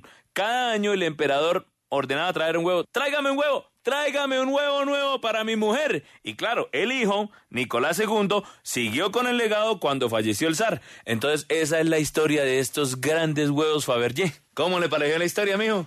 Oiga, no, interesante esa vaina de, de la dinastía de los Ares, eh, interesante. Sabe mucho de historia, don Quiques, lo veo bien. Porque es que para uno saber historia hay que meterle Quiques, mijo, nos vemos. María Alejandra Villamizar analiza. Analicemos, María Alejandra Villamizar. Venga, ¿cómo le fue consultándole a la Cancillería los nombres de los abogados que nos defienden ante la Corte Internacional de la Haya? Esa tarea que iba a hacer. Ayer tocamos el tema del fallo de la Haya de litigio con Nicaragua y señalábamos que ante la solicitud de información que hay desde la Corte, desde la Corte Internacional de Justicia, el, el gobierno colombiano no tiene un agente internacional que represente los intereses del país. Pues bien, hicimos la consulta en la Cancillería, en la Secretaría General, y nos responden que el señor Arrieta, el doctor Carlos Gustavo Arrieta, sigue siendo el agente de Colombia desde el año 2013 y que lo seguirá haciendo. También nos anexan el listado, los nombres de los abogados internacionales. Eh, según esta información, Michael Reisman, que es de nacionalidad estadounidense, eh, está al frente de este tema también. El señor Radman Bondi, que es un eh, americano también que tiene como especialidad el derecho internacional público en litigios y arbitraje internacional. En ese grupo también está Sir Michael Wood. Es inglés y su especialidad es Derecho Internacional Público, Litigio, Arbitraje Internacional y Derecho del Mar. Está mencionado Eduardo Valencia Ospina, quien ayer dijimos en la transmisión que sería quien reemplazaría al agente eh, defensor de Colombia. Pues está en el equipo de los eh, abogados, según esta respuesta oficial de la Cancillería. Y también está Jean-Marc Trouvin, nacionalidad francés y su especialidad es Derecho Internacional Público, a litigios y arbitraje. Según la Cancillería, también Lawrence Bosson de Chasumés, Laurence Bossons, es francesa y suiza y su especialidad también es el derecho internacional, es decir, el equipo internacional que acompaña a Colombia. También menciona el abogado Andrés Villegas Jaramillo, que es el coordinador del Ministerio de Relaciones ante la Corte Internacional de Justicia, que se cumple desde el año 2014. Andrés Villegas es un raizal eh, que lleva, digamos que acompaña todo este proceso desde la Cancillería. Hicimos una consulta a la vicecanciller Laura Gil y ella nos dice que no está participando de todo este proceso porque si bien hay una carta de solicitud de información, como lo mencionábamos ayer, lo que también hay es una mm, intención quizá de hacer una revisión del fallo de la Haya. Eso reviste unos riesgos y hay discusiones entre los internacionalistas alrededor de este tema. Laura Gil no ha participado de las reuniones y al parecer eh, pues le compete solamente al canciller que ha estado en Nueva York en la Asamblea de la ONU resolver los interrogantes alrededor de este espinoso tema y delicado, por supuesto. Bueno, vamos a ver qué dice la Haya en este largo litigio que tenemos internacional con Nicaragua. Poquito de humor. Por fin, por fin, llegó Don Gediondo acá. Y quién sabe en su mochila qué cosa nos traerá. Bueno, señor, vamos cerrando nuestro programa el día de hoy, Pedrito. Sí, señor, eh, cerrando nuestro programa, don Glorito, agradeciéndoles a todos los oyentes que a esta hora se suman a la sintonía de la Luciérgana en veredas, campos y ciudades. Hablando del campo, saluda a todos los campesinos en Sutamarchán que a esta hora deben estar cultivando la cebolla y el tomate. Ah, sí, claro. Sí, tierra, sí, señor. El año entrante entiendo que vuelve la tomatina a Sutamarchán. Vea usted. Venga, ¿cómo, cómo es la tomatina, en serio? Venga. La tomatina, don Gravielito, eh, se reúnen miles, millones de personas prácticamente alrededor de- del, del estadio de fútbol de Sutamarchán. Entonces, ¿qué pasa? Como es una región técnicamente de- tomatera, tomatífera y cebollífera, pero es- no vamos a hacer la cebollina, sino la tomatina. Entonces, resulta que eh, cada cultivador aporta eh, ese tomate que no, digamos que no es de primera calidad, por decirlo así, que está un poquito dañado, que salió que- un poquito... Y, es, y sabe que me, me ayuda a responder la siguiente, eh, la siguiente pregunta sobre la crítica que, que siempre se hace a veces de que desperdiciando el tomate cuando hay gente con hambre, lo que, lo que pasa allá. Y creo que ahí empieza usted a responderme de buena manera eso. Ah, eso sí, señor, así es. es. Entonces es el tomático que por algún motivo pues no se manda a los supermercados o a Corabastos, pues, entonces ya sabemos que no lo van a comprar, entonces ese es el tomate que se utiliza para la tomatina. Entonces llega el organizador, buenas, bienvenidos a la tomatina, aquí es marchanita de gente, ¡guau! y la gente se organiza ahí en una pista como de atletismo. No, es una pista pasando- de atletismo, no como de Sí, atletismo. eso. Y entonces cuando van pasando, eh, llegan y los meten como en, como en una caneca con tomate y empiezan a echarles tomates encima. Entonces vamos eh, este año a, a- a- a darle tomate a la reforma tributaria. Y entonces pasa un señor vestido de reforma tributaria. Sí, señor. Vamos eh, a darle tomate este año a las personas que andan en malos pasos. Entonces va un señor disfrazado de don Garrito de las casas. A ver, sí, ya. Vamos ya, a cascarle al más feo del pueblo. Un señor se disfraza de corozo. Y así es como se hace la tomatina. ¿Y, y a qué venía el cuento? Imagina que un señor era urólogo. ¿Urólogo? sí, señor. Él estaba operando a un señor, entonces tenía que eh, hacerle una limpieza en, en las cestas, en, en la Génovas. A ver, señor, sí, sí. Una, Sí, una señor. limpieza. Sí, señor, una limpieza en la Génovas, pues para prevenir el, el cáncer de... cáncer, claro, claro, sí. Un chequeo, sí, Sí, señor. sí. En- eh, para prevenir el, el cáncer de los testículos. Bueno, a ver, hombre. Yo caí, yo caí, perdón. Sí, sí, sí, sí, yo también casi digo. Eh, el cáncer, y eso se volvió un espectáculo. Entonces llegó y dijo, vamos a prevenirlo. Entonces yo lo duermo, le voy quitando las génovas, se las limpio y vuelvo y se las pongo. Entonces llegó y durmió al señor, llegó y le, le inyectó, le, le metió el aparato, o sea, como la inyección. Y la durmió y el señor se fue durmiendo, así como si uno estuviera escuchando un discurso, y pum, se dormía el señor. Entonces el señor llegó y le abrió el escrito. El escroto. sacó- Es eso. Bueno, pero yo para qué digo, ¿dónde dejé el escrito, hombre? Ah, es que era, es que yo es que era disléxico. Entonces llegó le abrió el escrito y le sacó las dos génovas. Bueno, cuidado. Así como en una repisita de vidrio que había. Pero, pero ¿por qué? A ver, es que lo- no, es que las operaciones son, eh, son, eh, no son públicas, hombre. Hay que guardar Sí, el era pública, era pública, don Graulito, sí era pública. hombre, la reserva, hombre, no, no, no. Entonces, llegó ¿Usted está seguro que el paciente dio, dio autorización de que usted cuente la historia? Él firmó, sí, señor, él firmó. Ah, bueno. Él dijo, lo único es que no vaya a decir que yo me llamo Melco ni de nada. Eso, eso fue lo único. Entonces, listo, entonces siga contando. Ya que hay autorización de Melco, entonces cuente. El doctor urologo llegó y le abrió el escrito y le sacó las y las puso así en una repisita, el, el escrito. Entonces resulta En que... el escritorio. Sí, señor. Empezó a limpiarle así con algodón, con gasa, con papel lija. ¿Cómo, cómo la limpia? ¿Con papel liga, hombre? No. No. Bueno, ya. Y el señor cantó, le echó isodina y toda esa cosa, le echó ver garganta y todo eso.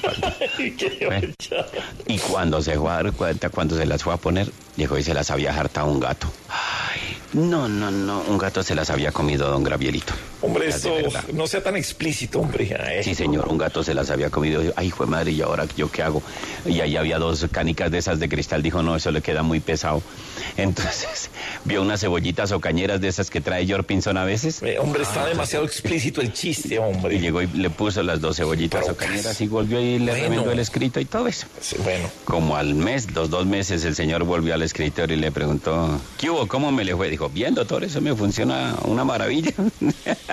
Cuidado. Dijo, de verdad, dijo, dijo, sí, eso funciona a la maravilla. Dijo, y, pero hay un problema, doctor. Cuidado, Pedro. Dijo, ¿qué pasó? Cuidado. Que cuando yo me agacho a mirarme me dan unas ganas de llorar. adiós. Menos mal lo arregló, pero adiós, mal chiste, malo. Adiós.